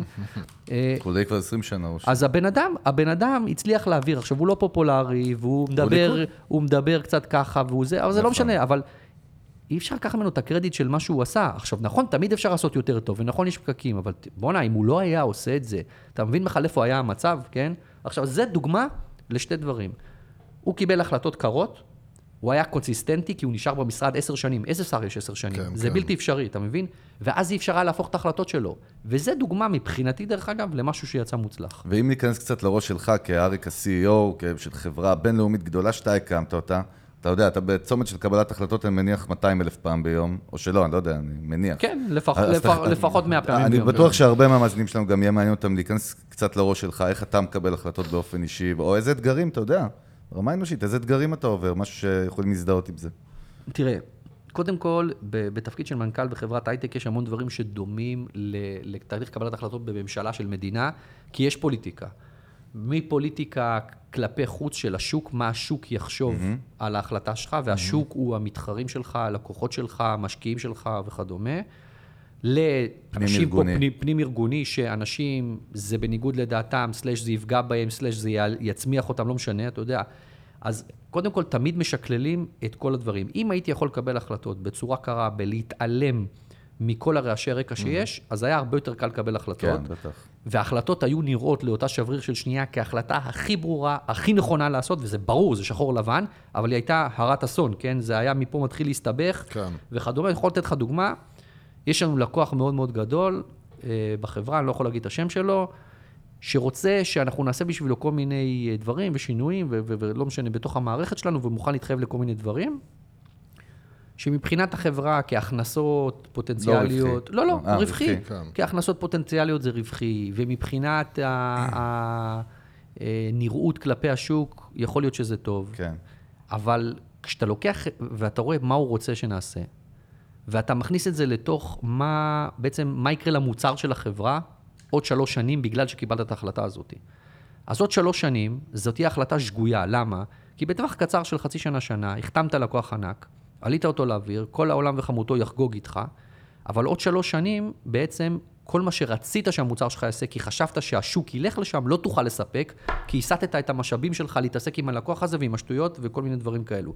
אז ניצחון לטווח קצר, עם כישלון עצום לטווח ארוך, וכשאתה שם את זה ואתה צריך לקבל החלטה אם אתה כן עושה את העסקה הזאת או לא עושה את העסקה הזאת, אתה משקלל מתקציבים, לאנשים, למשקיעים שכן רוצים את העסקה או לא רוצים את העסקה, מה השוק יחשוב, מה העיתונים, מה זה, מה פה, מה שם, וצריך לקבל החלטה שבסופו של דבר היא סוג של אימור, אל מול מה יקרה עוד שלוש שנים, אל מול משהו שבטוח לך ביד. אבל זה אם יש לך לברדג', נכון? זאת אומרת, יש לך... לא, לא, לא, תמיד יש לך... עזוב, אבל זה מעניין, כי הסיטואציה שאתה מדבר עליה זה כביכול כסף או תמורה על ההחלטה שלי בטווח קצר, לעומת סיכון של איזושהי אמת שאני הולך איתה לטווח ארוך. נכון. ואתה צריך עכשיו לחתוך איך, מה הכלים שנותנים לך את האפשרות בכלל... אתה לקחת את האומץ הזה ואת ה... תראה, זה, זה, לא, זה לא עניין של אומץ, זה כמו עניין של להסתכל על משהו במבט מאוד קר, כן? והמבט הוא, הוא מאוד קר. אתה אומר, אוקיי, מצד אחד יש לך סתם דוגמה, הכנסה פוטנציאלית של חמישים מיליון דולר על שלוש שנים, מלקוח מאוד מאוד גדול. מצד שני, יש לך הכנסה, וזו הכנסה לא פוטנציאלית, אלא הכנסה כמעט מובטחת, mm-hmm. בסדר? כמעט, כמעט, לא מובטחת, אבל כמעט. בוא נגיד, שישים שבעים אחוז סיכוי להכנסה של חמישים מיליון דולר על פני שלוש שנים, שזו הכנסה מאוד מהותית לכל חברה בעולם, אל מול הכנסה פוטנציאלית, שהסיכון שלך להשיג אותה הוא עשרים אחוז אולי, של שלוש מאות מיליון דולר, אוקיי? בסדר? ואז אתה שם את זה על המאזניים, רוב האנשים ייקחו את החמישים. נכון, בגלל זה אני שואל, כי אני יודע שהרוב ייקחו. אבל זה ההבדל בין להיות חברה של מאה מיליון דולר, ללהיות חברה של שלושה מיליארד דולר. אתה רוצה את החמישים, אתה תהיה ב-מאה מיליון דולר שווי, כי אתה בעצם הפכת להיות חברת פרויקטים. אין בעיה, החתמת את הלקוח, עשית לו מה שהוא רוצה, העלית אותו לאוויר. אבל אז, עוד שנתיים, פתאום יש לך גל של לקוחות שתמיד רצית להגיע אליהם, שאתה לא יכול לשרת אותם, כי המוצר שלך פשוט לא בנוי לזה. ואז אתה צריך לקבל החלטה קרה. עכשיו, ההחלטה הזאת היא אימור. היא אימור לכל דבר, אין מה לעשות. והיה לי פעם איזה מישהו שרצה להשקיע בחברה, שהוא שאל אותי איזו שאלה, אני אפילו לא זוכר מה היא הייתה, ואמרתי לו, תשמע, אני מאמר שהשוק ילך ככה וככה. אז הוא הסתכל עליי והוא אמר לי, אתה יודע מה? אנחנו צריכים לסיים את הפגישה, כי אני לא משקיע במנכלים שמאמרים. עכשיו, אותו בן אדם, סתם כדוגמה, היה אמור להשקיע בחברה כשהייתה בשווי של חמישה מיליון דולר, היום היא בשווי של יותר משני מיליארד דולר, אתה יודע כמה כסף הוא הפסיד? אז כן, אנחנו בעסקי האימורים, בואו נשים את הדברים על השולחן, רק זה אימורים עסקיים, אתה יודע, זה כמו שמישהו חושב שהוא יעשה קידוח גז והוא יפגע, זה אימור, בואו, שלא יהיה ספק. אז, אז כן, צריך לאמר, וזו החלטה לא פופולרית הרבה פעמים. הרבה פעמים, נגיד, משקיעים בעלי מניות, לא משנה, לא אוהבים החלטות כאלו. אבל בסוף, אם אתה בא ואתה מציג את הרציונל שלך, ואתה אומר, תשמע, זה מה שאני חושב שהשוק ילך אליו, ואם אני אעשה את העסקה הזאת, זה מה שיקרה. אז כן, אני, אני מוכן לאמר שאני אצליח לעשות את שלוש מאות מיליון דולר בפרק, בפרק זמן הזה, עם התוכנית העסקית שיש לי ועם האנשים שיש לי, אל מול ה-חמישים מיליון דולר על הגבול המובטחים האלו, כן. אני רואה גם עכשיו בכלל, אתה יודע, בגלל שהרבה אנשים בבית, ואנחנו, כל היהודים הם יזמים, אתה יודע, רוצים להיות פחות, אז המון אנשים מתכננים, יש להם בוויז'ן עכשיו לייצר מיזמים חדשים, או עד, עד כמה צריכים לקחת את הקורונה כשיקול, שמנסים לבנות ביזנס חדש עכשיו, או בכלל אתה יכול שתגיד לי, לא לבנות שום ביזנס עכשיו. לא, אני חושב שהדבר היחיד שהקורונה באמת לימדה, היא לא לימדה, היא האיצה, היא האיצה בצורה משמעותית את, ה, את הדרישה לתשלומים ולאתרים אונליין ולשילוח וללוגיסטיקה, mm-hmm. בסדר? כי, כי בעצם ברגע שאנשים נתקעו בבית והחנויות היו סגורות, חנות שלא ידעה לעבוד במשלוחים לא הייתה רלוונטית. כן. עכשיו, אני לא יודע אם אי פעם ראיתם את זה, אבל היה איזשהו גרף של מעבר מ... גרף שמתנהל היסטורית, מאז ימי אמזון ובועת האינטרנט, כן? שלאט לאט... עסקים עוברים מאופליין לאונליין. עכשיו, הגרף הזה היה אמור, סתם דוגמה, אם אני זוכר נכון, היה אמור להגיע למצב ששנה הבאה, לא משנה, תשע עשרה אחוז מהעולם יהיה באונליין, ושנה אחרי זה עשרים אחוז, ואחרי זה עשרים ואחד אחוז, אז מה שקרה, שפשוט בזמן הקורונה, כן, התהליך הזה עבר אקסלרציה של חמש שנים קדימה בחודש, אוקיי? פתאום הוא טס קדימה, כי לא היה ברירה. אבל זה לא פיק, זה לא פיק. רגע, לא בטוח. או, עכשיו אני אשאל אותך משהו. אתה אוהב לשבת בבית? לא. אתה אוהב לו לצאת? לא, אני אישית. או, יפה. אז מה קורה? מה יקרה כשיפתח? הוא טוען שהסחרים יתפוצצו. או, מה יקרה כשיפתח? האם אנשים ימשיכו להעדיף לשבת בבית ולקנות אונליין, או שאנשים יעדיפו לחזור ולהשתגע וללכת לחנויות ולבזבז? זו שאלה, אריק, זו שאלה שעוד... לא, אבל אני חושב שהתשובה היא גם וגם. זאת אומרת, יהיו דברים שישארו כאנשים עכשיו יותר, כי טוב להם יותר לעשות את זה באונליין, ודברים שיחזרו. אז אני, אז אני אומר זה דבר כזה. הסיפור הזה של הקניות אונליין, ולמרות שאנחנו חברה שהרוויחה, אנחנו גדלנו כפול חמש בשלושה חודשים בגלל קורונה. דרך אגב, רוב האנשים שאנחנו מדברים, הם לא יודעים מה זה רפיד, סתם, אתה יודע. תן לי את הפיץ' אם אתה רוצה שנשקיע בך. הפיץ' ארוך מדי, אבל זו חברה שמתעסקת בתשלומים אונליין בצורה כזו או אחרת, ומאז הקוביד אנחנו... מישהו שאל אותי פייפל כמו פייפל? לא רחוק מפייפל, אבל אנחנו, דרך אגב, היה כתבה בדיוק בפורבס שבוע שעבר שהשוותה אותנו לפייפל, כתבה מעניינת שווה לך לקרוא, אבל... ולא כתבה קנויה. אני סומך עליך, אל תדאג. אבל בגדול, אנחנו צמחנו בכפול חמש מאות אחוז בשלושה-ארבעה חודשים בגלל הקוביד, ואנחנו ממשיכים לצמוך בקצב מסחרר בגלל הקוביד. עכשיו, מה קרה? יש מחסומים פסיכולוגיים שעברו לאנשים. סתם דוגמה, בן אדם שלא אהב לקנות בסופר באינטרנט כי הוא רוצה להרגיש את העגבניות, עכשיו הוא קנה. זה לא אומר שהוא יחליט שהוא ממשיך לקנות. עכשיו, למה? מי אמר שהוא יהיה בבית שיהיה משלוח? אוקיי? סתם כדוגמה. עד היום הוא תקוע בבית, אז הוא חייב להזמין מהסופרמרקט, אוקיי? אבל מי אמר שאחרי זה, כשהוא ירצה להזמין, הוא בכלל יהיה בבית שיש משלוח? סתם כדוגמה. יש אלמנטים, אנשים לא אהבו לקנות בגדים כי לא ידעו את המידות. אז הם קנו, קנו מידה לא נכונה. עשו ריטרן, קיבלו זה. זה לא חוויה הכי טובה, אבל הם עברו מחסום פסיכולוגי. עכשיו, אני מסכים שהמחסומים הפסיכולוגיים האלו יאיצו את הקניות אונליין. אבל אם מישהו חושב שהאופליין יימחק בקצב מסחרר, הוא לא מבין את הרוח של האנושות. הרוח של האנושות היא לצאת. היא לא להיות סגורים בבית, היא לא להיות זה. ברגע שיפתח... ייפתחו כל הסחרים. עכשיו, נכון שהאנשים ימשיכו לקנות באונליין בקצב יותר מהיר, כי, זה, כי, כי גם העסקים פתאום יש להם יותר אתרים והכל, אבל אני חושב שהאופליין הוא משהו שהיום הרבה אנשים מזניחים אותו, כי חושבים שהוא יימחק, אבל אני חושב שדווקא שם יכול לשבת פוטנציאל די מגניב לבנייה של דברים. ובכללי, דרך אגב, בגלל שהמון עסקים, לצערנו הרב, עסקים קטנים שהם אופליין נמחקו, יגיע גל חדש של הזדמנויות אדירות באופליין, כי... זה מעניין. תקשיב, לא יהיה ואקום, כן? סתם, כן. החנויות... אני לא מדבר איתך על איזה מישהו שמוכר כפתורים באלנבי, בסדר, שלא צריך אותו, ברור. והוא נמחק, אבל אני מדבר איתך, סתם דוגמה, חנויות צעצועים, שנמחקו אחת אחרי השנייה, סתם כדוגמה, כי לא היה להם משלוחים. סתם לקחתי דוגמה, לא בטוח שהיא נכונה, אבל כן, זה נכון. כן. מה, לא יקנו צעצועים? הלו, אמזון לא פה. מי שחושב שאמזון מוכר בישראל, הוא כנראה לא יודע. אז אתה מבין שפתאום יהיה גל של חנויות צעצועים חדשות, או שהברנדים החזקים שהיה להם יותר כסף, הם פתאום יצמחו בטירוף. תשמעו, האופליין הוא הזדמנות מעניינת. אבל אני חושב, דרך אגב, אם אתה שואל אותי, ההזדמנות האמיתית, הגדולה בעולם... תרשמו, תכינו את... זה לוגיסטיקה. אני חושב שלוגיסטיקה זה עולם שאנשים בכלל לא מבינים כמה הוא underserved. תגיד, מתי פעם אנחנו נעשית משלוח? בישראל, קודם כל בישראל, מדינה של מטר על מטר, אתה לא מסוגל כמעט לקבל next day delivery. היום קיבלתי משלוח, איך קיבלתי את המשלוח? הזמנתי אותו, השליח מתקשר אליי, עשר פעמים בטלפון שאני יושב פה בפגישה, וכשאני עונה הוא צורח עליי, למה אתה לא עונה לטלפון? אה, תרד למטה תיקח. אמרתי לו, מה זה תרד למטה תיקח? קומה עשרים ותשע, תעלה תביא. אתה לא יורד לקחת, אני נוסע. תקשיב, עכשיו זה לא רק בישראל. כל מקום שאין אמזון מקומי, כן? זה חוויית המשלוח של מי שלא קונה מאמזון. זה האדג' של אמזון, אתה אומר? אמזון, אמזון, האדג', האדג' שלה, הגדול, ומבחינתי גם היחיד, זה לוגיסטיקה. יש לה מרכזים לוגיסטיים אדירים, יש לה שיפמנט מטורף, ויש לה טרקינג מעולה. עכשיו, אני חושב, זה נכון שאמזון כאילו היא חברה מדהימה, אבל בסופו של דבר היא לא תשתלט על מאה אחוז מהעולם, בו זה לא קורה. לא, בסדר. זה כמו שלחשוב שכולם יש להם בעולם אייפון. לא, כן, בסדר? ממש לא. אז אותו דבר גם אמזון לא תשתלט על כל העולם, אבל העולם צריך לוגיסטיקה ברמה של אמזון. כולם צריכים לוגיסטיקה ברמה של אמזון. ולהביא את הלוגיסטיקה הזאת, אף אחד לא יכול לבנות לעצמו לוגיסטיקה כזאת, אבל...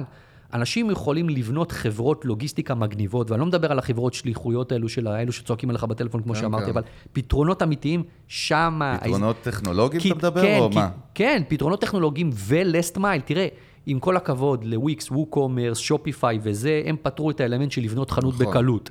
אנחנו, סטרייפ ופייפל, פתרנו את הבעיה של לקבל את הכסף אונליין. אבל איפה הסחורה? בן אדם, הוא צועק עליי שאני ארד מקומה עשרים ותשע באמצע שאני פגישה כדי לקחת את הסחורה. איפה הסחורה?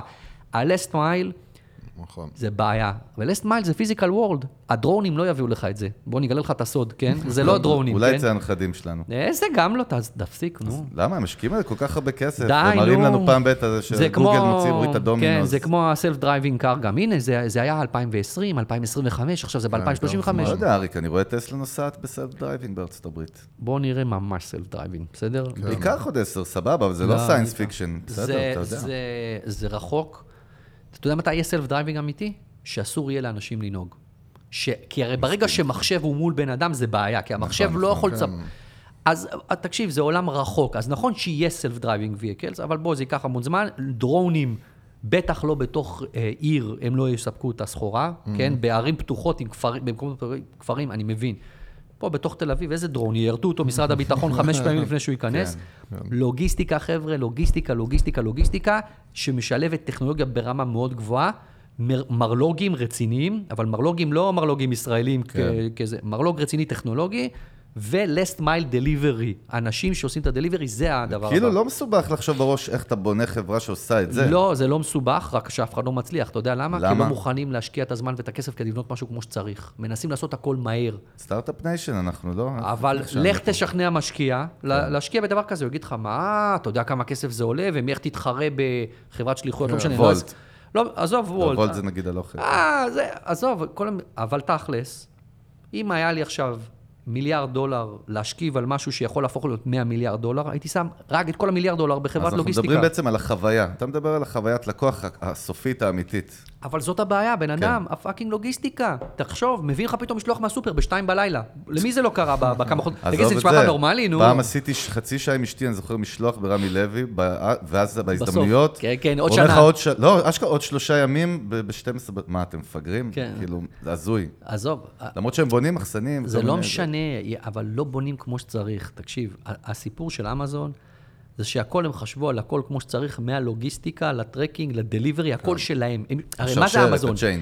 אמזון זה האפל של הלוגיסטיקה. מה אפל מתגאים? אפל מתגאים שהכל הרכיבים הם שלנו. החומרה, התוכנה, זה הכל שלנו, בגלל זה זה מתפקד כזה מצוין.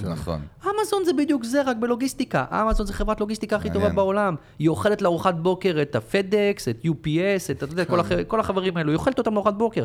תשמע, אנשים לא יודעים, לאמזון יש מטוסים משלהם של לוגיסטיקה, שמטיסים דברים שמביאים. אז נכון שהם משתמשים גם בפדקס וגם בזה. כן, כן. אבל בסוף הם מנצחים בגלל לוגיסטיקה. וזה הברנד שלהם, זה הברנד, זאת אומרת, זה הברנד בנו. תשמע, מי שלא חווה same day delivery באמזון, לא חווה אושר מעולם, כן? רגע, מה זה same day? יש לאמזון. לא, לא, אני אומר, זה לא רק same day, אתה אמרתי שזה בקטע שיש גם שעה או ארבעים וחמש דקות, נכון? ברמה כזאת. כן, לא, אבל אני אגיד לך, אני, אני, אני, last mile, זה מה שקוראים last mile. היה לי איזה קטע עם אמזון שהזמנתי משהו, איך ההזיה, הזמנתי את מטליות לנקות את המשקפיים. אתה יודעת לך חמישים שקל מטליות, תקשיב, פה בארץ, כאילו, קיבלתי את זה תוך שלושה ימים עם שליח.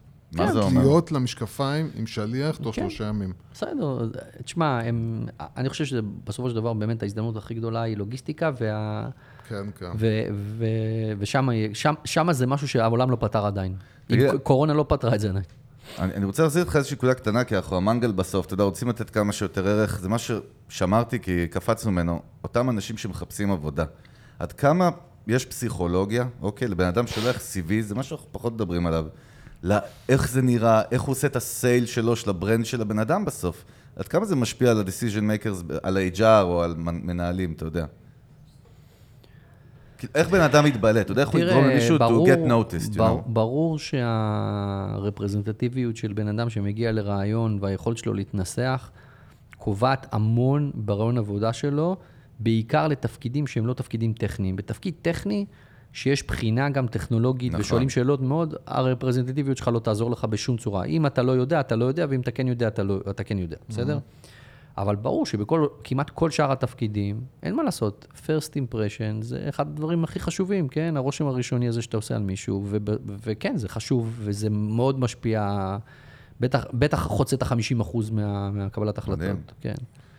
אבל זה לא עניין של לבנות לעצמך את הברנד, זה עניין בסופו של דבר, אם אתה בא, לא מוכן לרעיון עבודה, לא מבין מה החברה עושה, לא מבין מה התפקיד שמצפים לך. יש כאלה אנשים ברור, אנשים לא עושים שיעורי בית. דווישים, מה? כן, הם לא עושים שיעורי בית. הם חושבים שכל החברות נראות אותו דבר. פשוט מפציצים סיביז, ואז בא לפה, לפה, לפה. מגיעים לרעיון ולא מבינים מה ההבדל בין, סתם דוגמה, בחברה שעושה אונליין פיימנטס לחברה שבונה משחקים במובייל. תקשיב, זה לא אותו דבר. הוא בא עכשיו לרעיון ברפיד, הוא לא יודע מה רפיד עושה.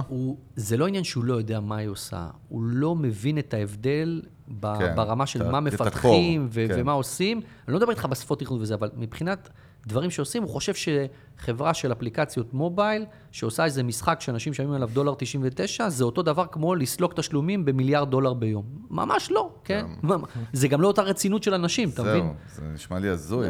אבל רוב האנשים, מבחינתם זה רעיון עבודה, זה רעיון עבודה. כן, זה אותו דבר. עוד פעם, אז בואו נחזור בחזרה. כן, זהו, ניסי, I rest my case. לא, בסדר, הכל טוב. נחזור בחזרה למציאות שלנו, שבסופו של דבר הולכת להסתיים, להיגמר מתישהו. אתה אומר יותר זמן, אני חושב שזה קצת פחות זמן ממה שאתה אומר. לא, אני לא חושב שהקוביד, תקשיב, הקוביד עצמו ישחררו את ה... בעיקר את, ה, את השוק ואת הסגרים, ברגע שכאילו יוגדר שיש כן. חיסון, אבל זה רק החלטה פוליטית, היא לא באמת החלטה רפואית או משהו כזה. לא, מאה אחוז. אבל, אני... אבל החיים בצל הקוביד, בעיקר בגלל הפגיעה האנושה בחברות תעופה שכמעט קרסו ומלונות וזה וזה, ומדינות שלא סומכות אחת על השנייה, כי הרי מה זה מדינה ירוקה, מדינה דומה וזה? כן. יש ארגון הבריאות העולמית, נכון. אחד מהבלופים הכי גדולים שיש בעולם, כמו האום. טראמפ יוצא עליהם כל הזמן. אבל זה בדיחה, עזוב, הרי זה ארגון, תראה כמה הוא כושל. זה ארגון שהיה לו מטרה אחת בסופו של דבר בתוך הסיפור הזה. הוא היה צריך לבוא ולהגדיר סטנדרט בינלאומי שהוא יכפה אותו לכל המדינות הנורמטיביות, של כמה בדיקות אתה צריך לעשות פר מאה אלף תושבים, מה רמת רגישות של הבדיקת פי סי אר, איזה בדיקת פי סי אר אתה עושה, וכמה זמן אתה בבידוד, וכדומה היה צריך לכפות את זה. ואז מה שהיה קורה, כל המדינות, הבנצ'מרק שלהם, של שווה. מה מצב הקוביד שלהם היה שווה. כן. אפילו את זה הפסים אלו לא הצליחו לעשות. זה ארגון של זבל. כלום הם לא יכולים לעשות. עכשיו, כל מדינה כל מדינה קובעת לעצמה מה היא רוצה לעשות. אלו בודקים. הסטנדרט אחר כאילו? כל אחד בסטנדרט אחר, גם אין לא בפרופורציה. הרי מה הסיפור בקוביד? אם תבדוק הרבה, תמצא הרבה. נכון. לא תבדוק, לא. הרי למה יוון הייתה ירוקה כל הקיץ?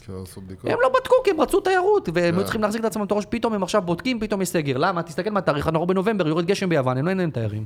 נכון. עזוב, אותו דבר באיסלנד, אותו דבר בכל מיני מדינות כאלו.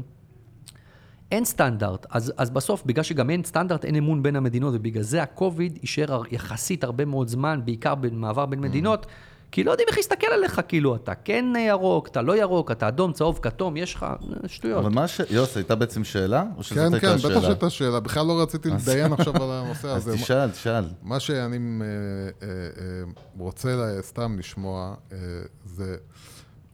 הדבר הזה בסוף יסתיים ויעלם בקצב כזה או אחר. השאלה היא כאילו, במעטפת שלה זה לאיזה עולם אנחנו, האם, עד, עד כמה עולם משתנה או לאיזה עולם אנחנו נתעורר, אבל בהקשר גם של איזה יזמויות, והתחלנו לדבר על זה, אבל גם בעולם שלך, בעולם הטק, שהיית, שאתה חושב שהם, יתאימו לעולם החדש הזה, שיהיה חדש יותר או ישן יותר. אני חושב שבסוף, אני משווה את הקורונה לאסון התאומים, ל-תשע אחת עשר, בסדר?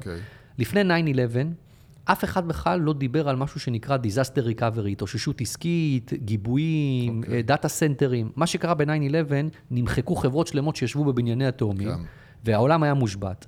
ונוצר... תעשייה עצומה וענקית שנקראת disaster recovery ודאטה סנטרים, שכל כל חברה צריכה לפחות שני מרכזים טכנולוגיים, גיבויים, אתה יודע, דאטה עובר וכדומה. אז מה זה קורונה? קורונה אומרת אותו דבר, רק הפתרון הוא שונה, לא מדברים על disaster recovery, מדברים על online presence. Okay. עסק שלא נמצא. עשרים וחמש עד חמישים אחוז מהביזנס שלו אונליין, mm-hmm. הוא לא ישרוד. מבוסס על אונליין. כן, הוא לא, הוא mm-hmm. לא ישרוד, אפילו, זה לא משנה אפילו עם התחנות פה, אם אין לך משהו אונלייני, אוקיי? אתה לא תשרוד. בגלל זה, דרך אגב, נגיד, כל המסעדות בוולט, בגלל הקוביד, לא בגלל, לפני זה הם לא היו. הם לא אוהבים את וולט, כי וולט לוקחת להם חתיכת צ'אנק, כן?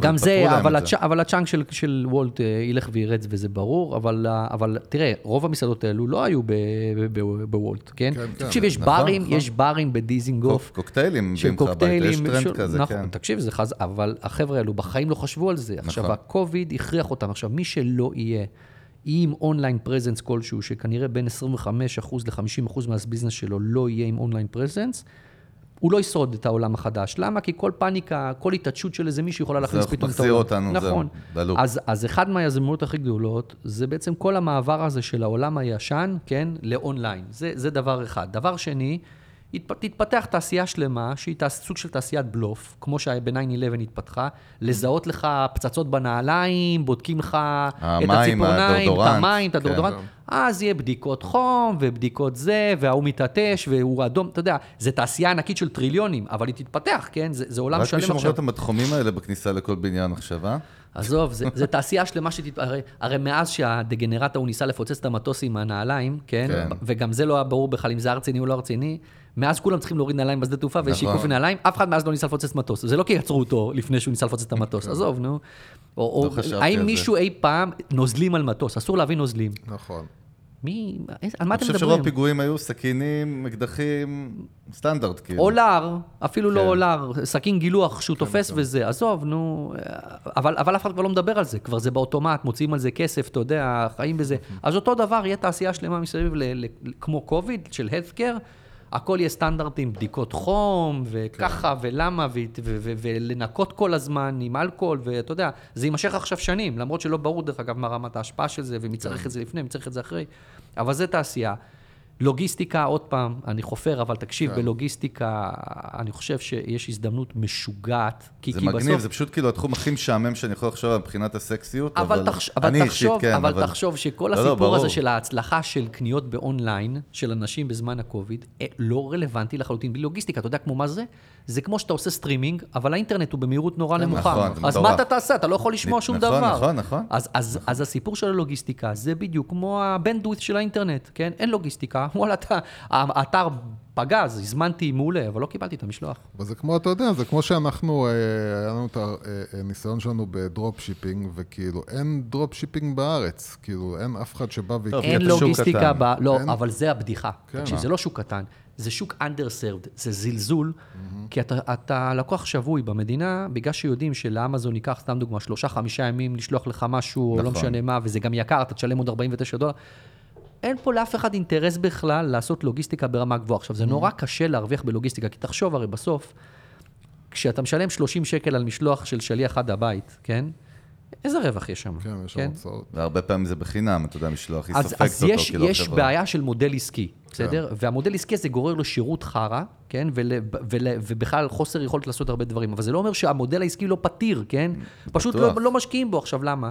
כי אנשים שמתעסקים בזה היום, הם לא אנשים שהם, הם אנשים של פעם, כן, כן, שחיים לוגיסטיקה של פעם, שזה פשוט גם לא מעניין אותם לפתור את זה. הוא מנסה להוזיל בעוד שתי שקל כדי להרוויח את השקל. דרך אגב, בארצות הברית יש לך פוסטמייטס, שזה בסוף זה כאילו, אתה יודע, גיג אקונומי, אבל זה רץ על זה.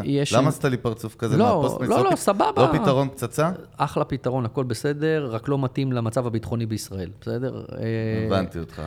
אריק תמיד חושב על משהו שלא חשבתי עליו קודם. אין מה לעשות. הסיבה דרך אגב גם שאין לך פה אובר, סתם כדוגמה, אובר כאובר, זה לא בגלל ששומרים על הנהגי מוניות, אתה יודע. אני חושב שהאיגודי המון הנהגים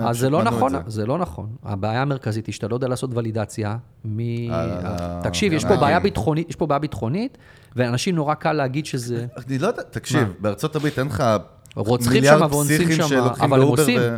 אבל הם עושים, אבל פה המדינה לא יכולה להרשות לעצמה שיהיה איזו חטיפה באובר, שיקחו מישהו לשטחים אחרי שהוא הזמין אובר, כי הנזק למדינה הוא הרבה יותר גדול מאיזה פסיכי בארצות הברית שנכנס ויורה בכנסייה בעשרה אנשים, כי ככה המדינה רואה את זה. זה כאילו הכל גדול מהחיים, אתה יודע. כל גופה פה, כל בן אדם הוא יותר גדול מהחיים, שזה דרך אגב פלוס מאוד גדול כשאתה אזרח, כן? שומרים עליך מכל הכיוונים ויצילו אותך מכל מקום.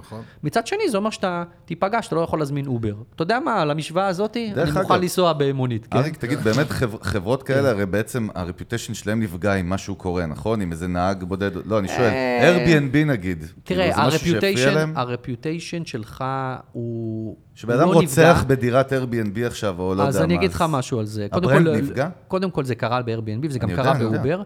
אתה יודע למה זה שווה? זה כמו שאתה נוסע באוטו שהוא נקי, ונפל לך חתיכה של חרה של יונה. באותו רגע, כולם יגידו, תראה, יש לך איזה חרה של יונה, אממה, אתה תיכנס לשטיפת מכוניות, זה ירד. זה ההשפעה שזה על הברנדים האלו, אף אחד לא זוכר. אם יהיה לך כל שבוע זה, זה אומר שכמו יונה מרחבת מעליך ומחבנת לך לאוטו כל הזמן, יהיה לך בעיה. יש לך פה בעיה, כן? אבל זה לא קורה במציאות, עזוב. מעניין. טוב, יוסי, תוביל, יש לי מיליון שאלות, אני לא יודע, אנחנו היום מתפזרים, לא באנו מתקדים, וזה טוב, זה כיף. כי אני באמת מעניין אותי לדבר על כל מיני דברים ולשמוע, כי יש פה תובנות כל הזמן, אבל אני כאילו כן מנסה להחזיק את זה ולא לדבר רק על טראמפ.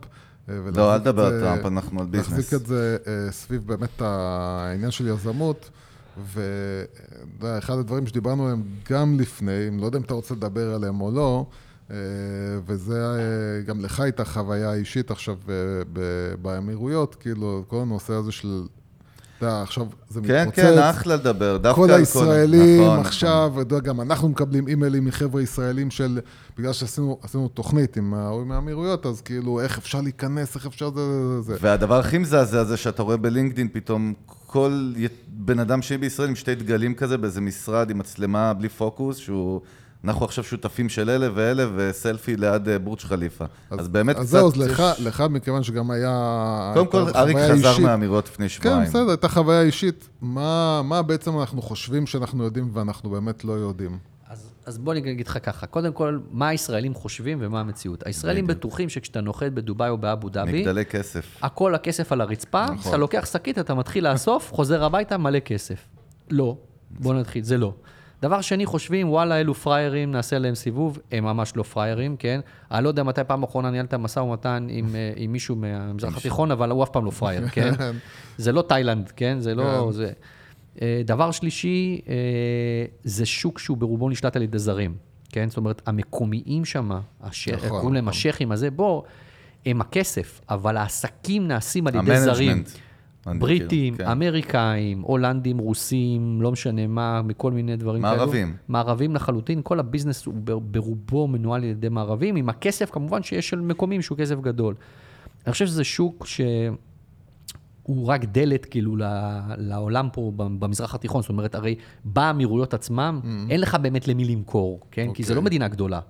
אבל לכאורה, מה שקורה, זה שזה כמו הכניסה לסין. מה זה הכניסה לסין? כדי לעשות עסקים בסין, אתה צריך שותף מקומי. למה? כי ככה זה עובד, כי בלי שותף מקומי בסין, גם הרשויות לא ייתנו לך לעשות עסקים, וגם אתה לא תצליח להבין איך לעשות עסקים. המצב באמירויות הוא בערך אותו דבר. אם אין לך שותף מקומי, לא תצליח לעשות עסקים לא באמירויות, ולא בכל המידל איסט. עכשיו, אם שותף מקומי, אתה מלבין את עצמך אל מול הסעודים, אל מול הקטרים, אל מול... איפה השוק באמת הרחב יותר? תראה, הם האב. תראה, סינגפור זה ההאב של אסיה, כן? של אסיה פסיפיק. ואבו דאבי ודובאי והאמירויות, זה ההאב של המידל איסט, מחוץ לישראל, כן? זאת אומרת, כל המדינות ערב, בסופו של דבר, הכסף איכשהו, ברמה של המערכות הבנקאיות וברמה של העולם החיצון, מבחינת העולם המערבי, אבו דאבי ודובאי והאמירויות, זה, זה ההלבנה של, של, של הכסף שמגיע מהטריטוריות האלו. עכשיו, מה שישראלים צריכים להבין, כנראה, ושוב פעם, אני לא מדבר מאיזה ניסיון מדהים, כן? אבל זה ההבנה שלי של העולם, זה שצריך להבין את החוקים, לא צריך להתלהב מכל אחד שהוא חושב שהוא שייך שם, או שהוא לובש את הגלביה הלבנה, הוא נראה שייך.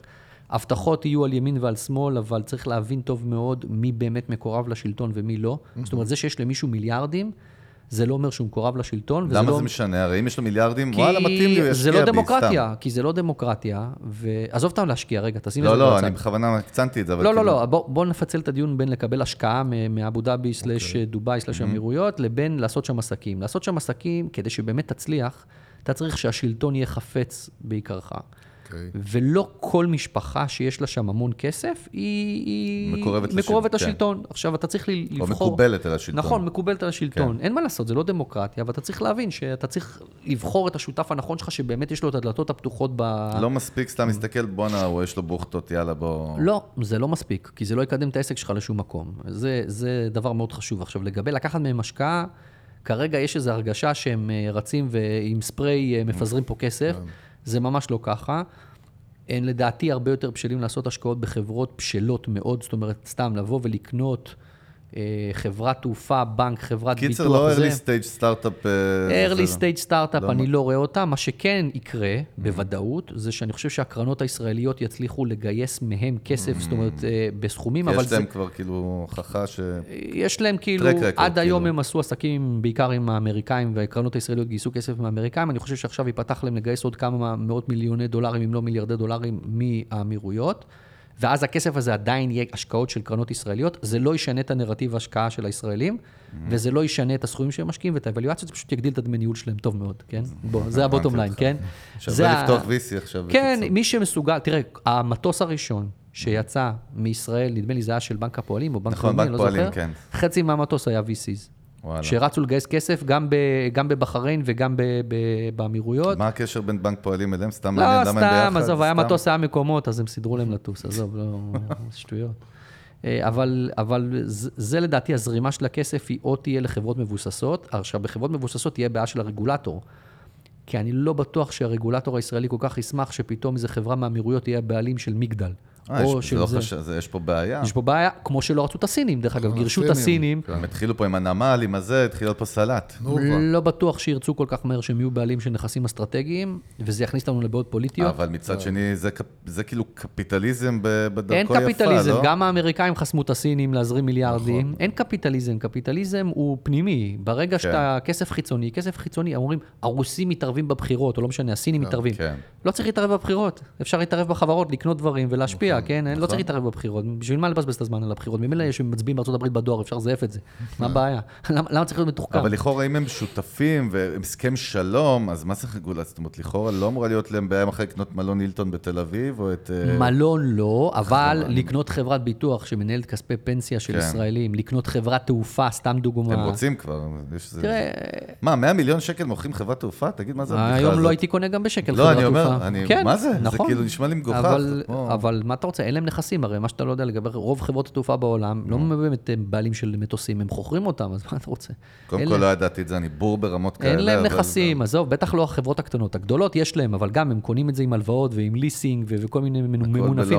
איך אתה חושב חברה יכולה לבוא לקנות, סתם דוגמה, עשרה מטוסי בוינג בעשרה מיליארד דולר, סתם? מאיפה של עשרה מיליארד דולר? לא, מיליארדרים ואנשים הרבה כסף מאחור. כמו וירג'ין, כמו... למה מישהו פרייר? וירג'ין. וירג'ין שקל הוא לא שם מהכיס, הבחור הזה. הכל ממונף מהבנקים. בגלל זה גם כמעט יקלו לו את ה... כאילו, כמעט לקלו לו את החברה, כי הכל מהבנק, אז זהו. מה אתה חושב באמת העולם התעופה? איך הוא, אם כבר, נקודה מעניין. אני חושב שאנחנו הולכים לחזור אחורה שנים בתעופה, זאת אומרת, כל הלואו-קוסט לא יהיה קיים. עד כדי כך. אני אסביר לך למה. שלא משתלם, כי הוא לא כלכלית. קודם כל, רוב החברות תעופה פשוט נמחקו כמעט לאפס. ההפסדים שלהם הם טורפים, עוד לא מבינים, כן? תחשוב, זה עסקים שהיו בנויים על מחזורים גבוהים, כן? מרג'ינס קטנים? מרג'ינס קטנים, ברור, ופתאום המחזור... מלא כוח אדם, לא צריך אותו, נכון? מחזור ירד לאפס, מטוסים שלא טסים זה נזק, כי הם צריכים לעבור לו, כאילו, תחזוקם טורפת, כן?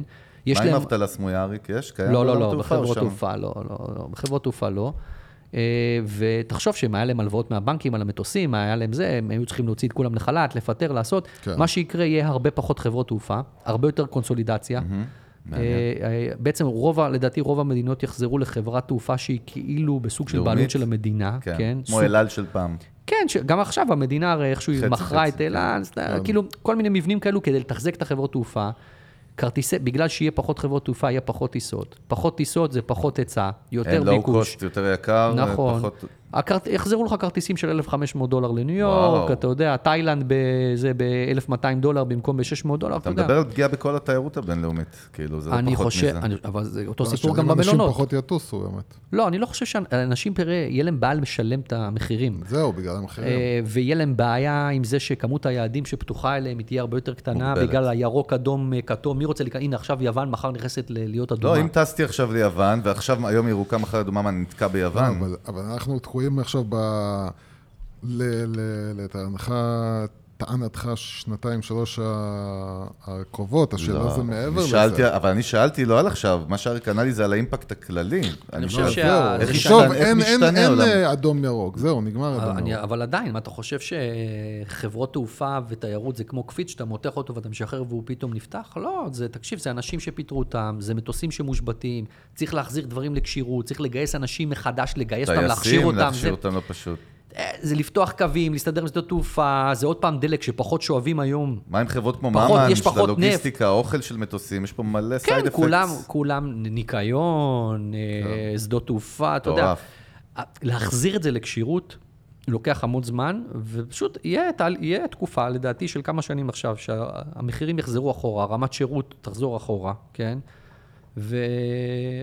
תגידי, כן, חברות כמו, כאילו סטארט-אפים או מנועים כאלה, כמו אליס וכל מיני כאלה, זאת אומרת, אז מה, הם יצטרכו לשנות את המודל שלהם בכלל? או... תראה, כל, ה... כל החברות, אינטרנט, תיירות, נפגעו בצורה אנושה, אני לא יודע אם אתה הסתכלת מה קרה להם, אבל הם פילו נמחקו תכלס כמעט לאפס, כן? לא ביקרתי בדקה ה-תשעים. זו דקה ה-תשעים, תיכנס לבורסה ותראה מה קורה למנויות של חברות כמו בוקינג דוט קום וכל מיני דברים כאלו. תקשיב, זה, זה, זה מכות מטורפות, זה, זה אנשים שתחשוב, זה חברות שהיו עושות מחירות של מיליארד דולר ביום, סתם דוגמה, נמחקו לאפס. מה זה אפס? זה לא יכול להיות, אתה יודע, תחשוב על זה. אפס, כן? אני חושב שהנזקים שם הם עצומים, אבל אני חושב שמה שמעניין זה שאני שמעתי כבר על כמה וכמה קרנות, פרייבט אקוויטי, שקונות המון נכסים כאלו של חברות אונליין תיירות, ומאגדות אותם, ומחכות פשוט שהשוק ייפתח, ואז הם יעשו את הבוננזה, כי הם קנו אותם בשקל וחצי. לפני פשיטת רגל, שהם כבר ברנדים, ברנדים קיימים, כאילו... ומחברים את הברנדים האלו לתוך, לתוך איזה מגה חברה, כן. ופשוט יחכו שהשוק ייפתח, ולאט לאט השווי... אז הם ישלטו... הם ישלטו, השווי של הנכס שלהם יעלה בטירוף. איך לא חשבתי את זה קודם? תראה, אני... תחשוב, תחשוב שזה כמו סיטואציה בשביל קרן פרייבט אקוויטי, זה כמו סיטואציה בשבילך, שאתה פתאום תצא לרחוב פה בתל אביב, ועל כל דירה על קו הים, יהיה כתוב שהיא למחירה בשקל. כן, כמה אתה תקנה? את, את הכל. נכון, כן. אתה תעבור אחד אחד. ברור. אז בשביל פרייבט אקוויטי, שיושב על כסף אינסופי, עכשיו, כן. מאיפה הכסף של הפרייבט אקוויטי? מהפנסיה. עכשיו, הכסף של הפנסיה הוא אינסופי, כן? אין סוף כסף יש בקרנות פנסיה. יש לו מיליארדים לנהל. מה זה בשבילו להשקיע עכשיו חמש מאות מיליון דולר, לקנות איזה עשר חברות כאלו, אתה יודע, ולהחזיק אותם עכשיו שנתיים, שלוש, ארבע, ואז אחרי זה הוא הולך, מנפיק אותם בשני מיליארד דולר, עשה כפול ארבע על הכסף, מיליארד וחצי דולר רווח, יצא. מדהים. והנכסים שהוא קונה, זה פשוט אין להם את היכולת... אין להם יכולת להחזיק את הראש מעל המים, והמשקיעים שלהם יכולים לעשות הכל כדי... הם כבר בייאוש, בקיצור. טוב, יוסי, לקראת סיום עוד משהו? כאילו יש הרבה, שוב, אבל זמנו של אריק מתקצר נראה לי, נכון? יש לנו עוד עשר דקות. יש לך עוד עשר דקות? אז איזה, בואו נגיד, איזה שאלה ככה מפוצצת ש... אתה יודע מה? בואו נסיים, אתה יודע, במה שאנחנו, באמת אנחנו, כאילו, מה ההשפעה או מה העתיד של ברנדים? של ברנד בכלל? כן, ברנדים בכלל. האם ברנדים הולכים להיחלש, הפוך, הולכים להתחזק, האם...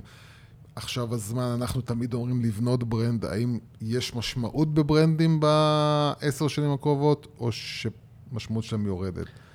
אני חושב שהברנדים הם העתיד, אני חושב שברנדים הם יהיו השליטים, הם יהיו הדומיננטים, זאת אומרת, אם אתה מסתכל לאן העולם הולך, העולם הולך למצב שאנשים, סתם דוגמה, עם אמזונים, גוגלים, פייסבוקים, אוברים, לא משנה מה, אנשים פתאום יש להם pay with Amazon, pay with Google, מוכנים...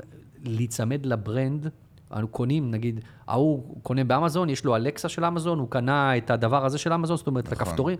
אנשים נדבקים לברנדים, אני חושב שהברנדים הולכים להשתלט על אורך החיים, כאילו היומיומי של אנשים, לתהליך קבלת החלטות שלהם, גם ברמה הפיננסית, הברנדים יהיו האמצעי תשלום, הברנדים ירכבו מעל הבנקים, זאת אומרת, הבנקים קיימים, אבל הברנדים בסוף יכתיבו גם לאנשים... בנקים מפחדים מזה בטח מהלך כזה. ברור. מכזה הם מנסים שתף את הפעולה, תראה, נדמה לי גולדמן זאקס ואפל הוציאו את האפל קארד, זה גולדמן זאקס, כן? זה שטאפים כאילו. יש שטאפים, כי תראה, בסוף גם הברנדים לא רוצים להפוך להיות באמת חברה תחת רגולציה ובנק, אז הם ישתפו פעולה עם הבנקים, אבל אני חושב שהברנדים עצמם... שהלקוח יהיה עצם בכל המסלול. חד משמעי, והם בעצם הבנפיט שהם נותנים ללקוח, תצבור נקודות, קבל הנחות, אז אתה יודע למה אנחנו חזרנו? חזרנו ל-אלף תשע מאות שמונים, שהיית קונה מיקרוגל מנקודות של ויזה ומאסטרקארד, כן? שכחנו מזה כל. אנשים שכחו מזה. סבא שלי מביא כל חודש משהו הביתה. נכון, אנשים היו קונים בכרטיסים, ככה שכנעו אותם להשתמש בכרטיסים. גם כל מיני דברים מוזרים, סתם. נכון, אבל לשכנע אנשים להשתמש בכרטיסי אשראי לפני שלושים שנה, היה בוא תצבור נקודות, שולחים לך חוברת כזאת בדואר והיית קונה. עכשיו, מה עושים המגה ברנדים? הם החזירו את כולם אחורה, לויאלטי. המשחק הוא לויאלטי, ולויאלטי אבל בסקייל גדול. כי סתם דוגמה, אם יהיה לך כרטיס של אמזון, ואתה קונה באמזון, ואתה עושה סטרימינג של אמזון, ואתה עושה אלקסה של אמזון, יגידו לך, אלקסה, החבילת סטרימינג בחינם לחודשיים, אם אתה קונה ביותר מכך וכך הדולר עם הכרטיס שלנו. כולם יעשו את זה, כן? אני, היה לי שיחה עם מכבי תל אביב בכדורסל. שדרך אגב, חשוב לדעת שעכשיו חשוב כאילו להגיד שאתם עכשיו נותנים חסות, נכון? כן, אנחנו, רפיד, רפיד היא נותן חסות של מכבי, היה לי שיחה עם מכבי בכדורסל, שאלתי אותם, תגידו, למה אתם לא מנפיקים כרטיס אשראי של מכבי? אמרו לי, מה אני אעשה עם זה? אמרתי, תקשיבו, אתם הולכים לאוהדים, אתם אומרים להם, תקשיבו, קחו את הכרטיס, על כל, בעצם כל סליקה שאתה משתמש בכרטיס, זה מייצר כסף למכבי תל אביב, כן? כן. זה תכלס מייצר הכנסה למועדון, יכולים להחתים שחקנים יותר טובים וכדומה. מי שאוהד צרוף, ויש מאות אלפים מועדים צרופים. יש פייס מטורף, נו. בואו נהם, יעשו שלוש ארבע עסקאות בחודש בכיף. תקשיב, עשיתי להם חשבון, זה עשרה מיליון דולר, כן? בואו, זה עשרה מיליון דולר, בן אדם, הכנסות, כן? אתה יודע מה זה? זה שלושים עד ארבעים אחוז מהתקציב, כן? הם זרמו, פתוחים לשמוע זה. זאת אומרת שבן אדם שהוא בעצם מעריץ את הקבוצה, אומר כאילו, אני רוצה שיהיה לי גם על הכרטיס את הקבוצה. לא רוצה, אתה יכול לדחוף לו אפסל, שיש לך כאן שבוי. לא, עזוב מה ההסתכלות שלהם, ההסתכלות של הבן אדם שלהם, יוזר כאילו. כן, התשובה היא כן, ותראה, נגיד כל המועדוני כדורגל באנגליה, ששם הבייס הוא כל כך חזק. אנשים יש להם כרטיסים. הכרטיסי דביט קרדיט שלהם. חבר מועדון בכלל. לא, אבל עזוב את החבר מועדון, יש להם כרטיס דביט, שהוא של נגיד Manchester United, וכל פעם שהם משתמשים בו, Manchester United מקבלת כסף. עכשיו, Manchester United כמקבלת כסף, זה טוב לאוהד, זה לא שהיא גונבת אותו. מחתים עשרה קנים. הוא גם ככה משלם את העמלה הזאת. כן, קודם כל הוא לא מרגיש את העמלה, העמלה הוא לא משלם. זה מה שאנשים לא מבינים בכרטיסים. אתה בתור בן אדם לא משלם עמלות על השימוש בכרטיס. הבית עסק משלם. אז מה אכפת לאוהד בכלל כמה הבית עסק משלם? זה בכלל לא מעניין אותו, אתה מבין? דאבל דה מאני מבחינתו. עכשיו, הברנדים האלו, בגלל זה גם הקבוצות ספורט, הן מנסות למצוא את הדרך לעשות מוניטיזציה בכל צורה שהיא. עכשיו, הדרך הכי טובה לעשות מוניטיזציה זה בתשלומים. כי האנשים מוציאים כסף. עכשיו, אם אתה מצליח להיכנס לתוך הפלואו של התשלומים של הבן אדם, אתה תעשה שם כסף. זה מוניטיזציה הכי טובה. בגלל זה כולם בתשלומים. גוגל בתשלומים. גוגל פיי, אפל פיי, סמסונג פיי, אמזון פיי, פייפל. אבל אתה, האינטראקציה הכי טובה שלך עם העסק, היא כל הזמן להוציא כסף, וכל פעם שאתה מוציא כסף, הם מרוויחים כסף. זה שעשית מנוי ב-תשע עשרה תשעים ותשע לספוטיפיי, אז הוא קיבל תשע עשרה תשעים ותשע. אבל אם, סתם דוגמה, סתם, יהיה לך כרטיס של ספוטיפיי, ואתה תסלוק אותו חמש שש פעמים בחודש, תאמין לי, ההכנסות שלהם יעלו כפול שתיים, כן? בסופו של דבר. יש לי פה ארבע רעיונות לסטארט-אפים חדשים מהשיחה עם יוסי. כולם, אתה יודע, נכשלו בתוך... אני מציע לך רק... העולם מפוצץ בסטארט-אפים שמתעסקים בלויאלטי למיני, כי כולם כבר הריחו את זה. אז ירד אחד, נשאר שלוש ממה שאריק אמר, אנחנו יכולים לעשות סטארט-אפ שמשלב לוגיסטיקה עם תשלומים, אם אני ארבב לך, זה משהו. לוגיסטיקה, זה השם של המשחק.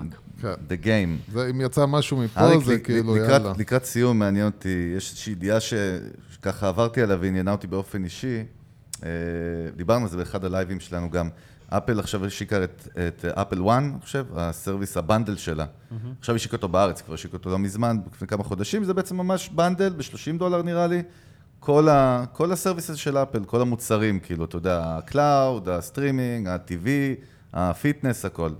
זה, סבבה, אין פה שאלה על זה, אבל בא ספוטיפיי, והתחילה לעשות עכשיו רעש, עם הודעה רשמית, ועכשיו היא רוצה לפנות לבתי משפט בארצות הברית, שאפל פוגעת בתחרותיות, והיא מפחדת, ובכל מיני דיבורים, ואני שואל את עצמי, למי אכפת שאתם מפחדים? זה כאילו, זה אבל, ביזנס. אבל רגע, כש, לא, כשזה, קרה פה בארץ, כשזה קרה פה בארץ, כשהתנפלו על, שהוט התנפלו על בזק, כשהם ניסו לעשות בנדל עם יס. נכון. אז כולם... זה חברת בת שלהם, סליחה. אבל הם ניסו, וה, והרגולטור לא נתן לבזק לעשות את זה. הרגולטור עצר, כן? הרי כל הסיפור בסוף... למה אתה משווה את זה לזה? כי זה אותו דבר. אין הבדל, כי מה זה בזק? בזק זה אפל, כן? יש לה הרבה שירותים, קו טלפון, קו אינטרנט. וספוטיפיי יש לה רק מיוזיק סטרימינג. אז ולהוט היה רק, רק את הטלוויזיה, לפני שהיה להם אינטרנט. אז מה עוד אמרו? אם אתה נותן לבזק לעשות בנדל של האינטרנט, עם הטלוויזיה של יס, עם הקו טלפון ועם הפלאפון, הם הורגים אותנו. הצרכן נפגע. שנייה, אבל מה קורה? אתה, או, אתה זוכר את הדיון שלנו על החלטות לגבי טווח ארוך? לפני חצי שעה.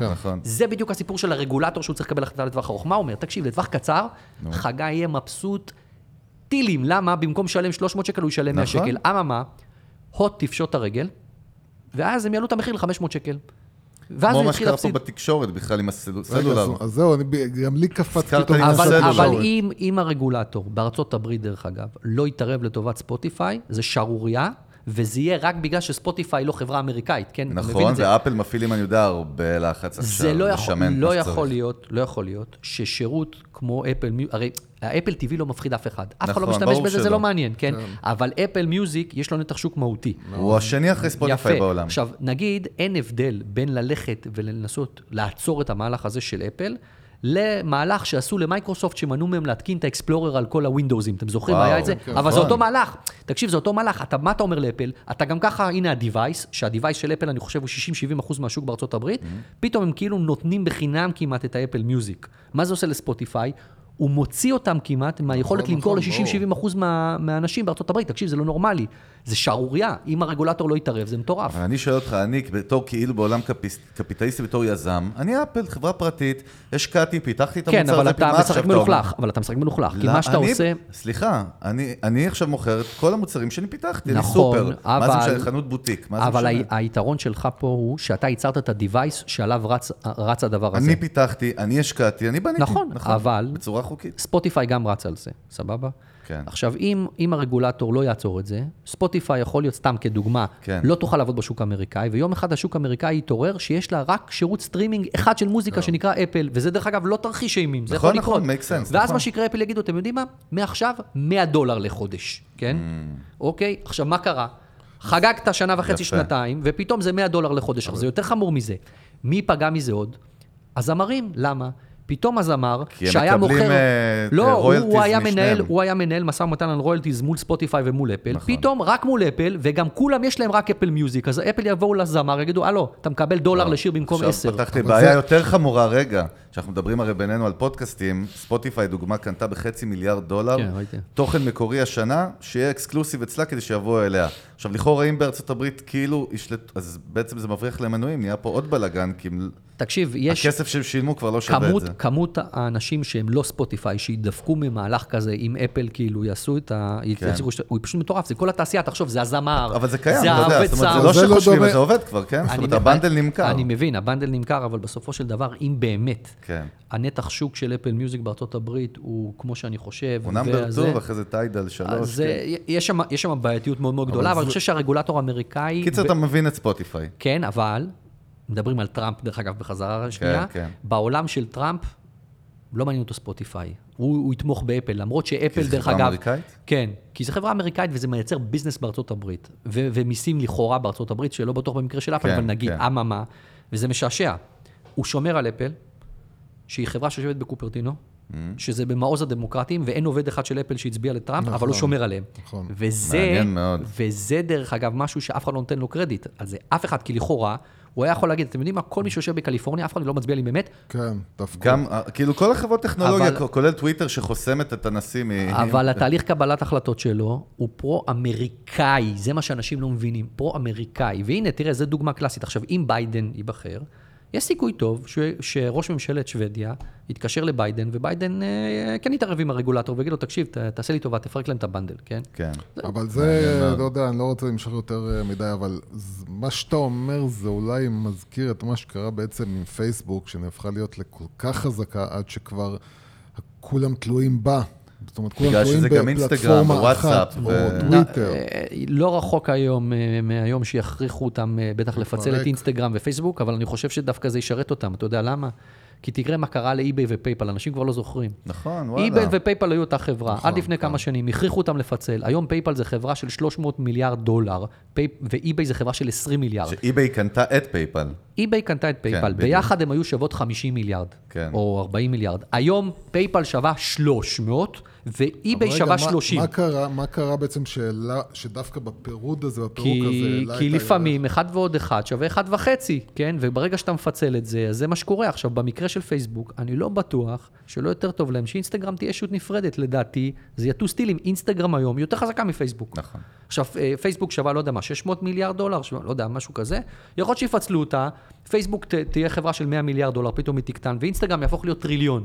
כן, אז הם ירוויחו. לא, זה סתם מעניין אותי לדעת, להבין את ה-make sense כאילו שלה, למה זה קורה. ההיסטוריה מראה שכל פעם שהרגולטור נכנס ומפצל חברות, בסוף החברות האלה הופכות להיות יותר חזקות, כי ההנהלה שלהם הופכת להיות הרבה יותר מפוקסת. תחשוב שפתאום במקום מנכ"ל אחד שמתעסק בכל כך הרבה דברים, פתאום יפצלו את זה לשלוש חברות, כל מנכ"ל יהיה אינסנטיבייזד להגדיל את הזה שלו, הרגולטור יקבל את הפצצה לפנים בסוף. בוא, זה ההיסטוריה, אבל רוב האנשים לא לומדים ממנה. אני רוצה להגיש מכתב לממשלה, אולי אנחנו נכתוב, אני ואתה מכתב רשמי, שאני רוצה שאריק יהיה הפרויקטור הבא, ברגל הרביעי או חמישי. אה, אכפת לי לראות אותך שם. מה זה סיכוי? לא נראה לי שהוא רוצה. אין, אין שום סיכוי. טוב, בקיצור, שמה, היה מדהים כמו תמיד, אריק, באמת, כיף לנו. היודה שלנו, כמו שאנחנו אוהבים לקרוא לו. אז אנחנו באמת רוצים להודות לך, ורפיד, יאללה, אני כבר... אין מה לאחל לכם, השווי שלכם זה עוד רגע כמו אפל, אז אני לא... בקיצור, אנחנו רוצים להודות לך על הזמן, היה לנו כיף גדול, נכון יוסי? אתה רוצה להגיד לאריק תודה? אריק, תודה. בקיצר, אנחנו רוצים לדעת כל המאזינים שלנו, אנחנו כמובן נמצאים בספוטיפיי, אפל מיוזיק, דיזר סטיצ'ר, גוגל פודקאסט, כמובן פרק עם אריק, כמו כל הפרקים של המנגל עולים ביוטיוב, אנחנו ממשיכים לתת בראש, פרק מאה ושתיים אנחנו עכשיו, כן? כן. ויאללה, נתראה מאה ושלוש, אריק, תודה, יאללה. ביי, תודה חבר'ה, נתראות. Just trying to be a woman of my word Just trying to make sure everything I get I truly deserve Every L I ever got was a lesson I learned And everything God gave me was a blessing I ain't earned But he still saw fit to tell me I was fit Enough to run the race and even though I ain't in first place He told me I was worthy enough to master the gift He graciously bestowed upon me for his glory Stop looking me up and down when you don't know my story I remember when my moms brought my cousins to the house They turned the lights on and not near one of them ever in their life Worked for Con Edison Truth be told she had to open up that oven to keep three little babies warm from the cold no proper bathing water so she had to boil it on the stove shout out to my mama who never had the chance to fold does it rap for righteousness it just ain't an easy road but I'm trying every day to do more than the day before does it rap for righteousness it just ain't an easy road but I'm striving every day to be better than the day before don't look me in my eye cause I stare too intense I'm one with the earth, yeah, I light my incense I spit a sixteen and make it all make sense I'm highly educated, I do well under pressure Put me in the water, watch me triple your investment This ain't black girl magic, this is black girl rage Can't nobody out there tell me God won't make a way I vividly remember my L A homeless days I was sleeping on the floor with like thirty-five niggas Praying to the Lord, oh God, don't let them see my figure No food in the fridge, somehow I still ate No money in the bank, but I got paid Is it bad for righteousness? It just ain't an easy road But I'm trying every day To do more than the day before This hip-hop for righteousness It just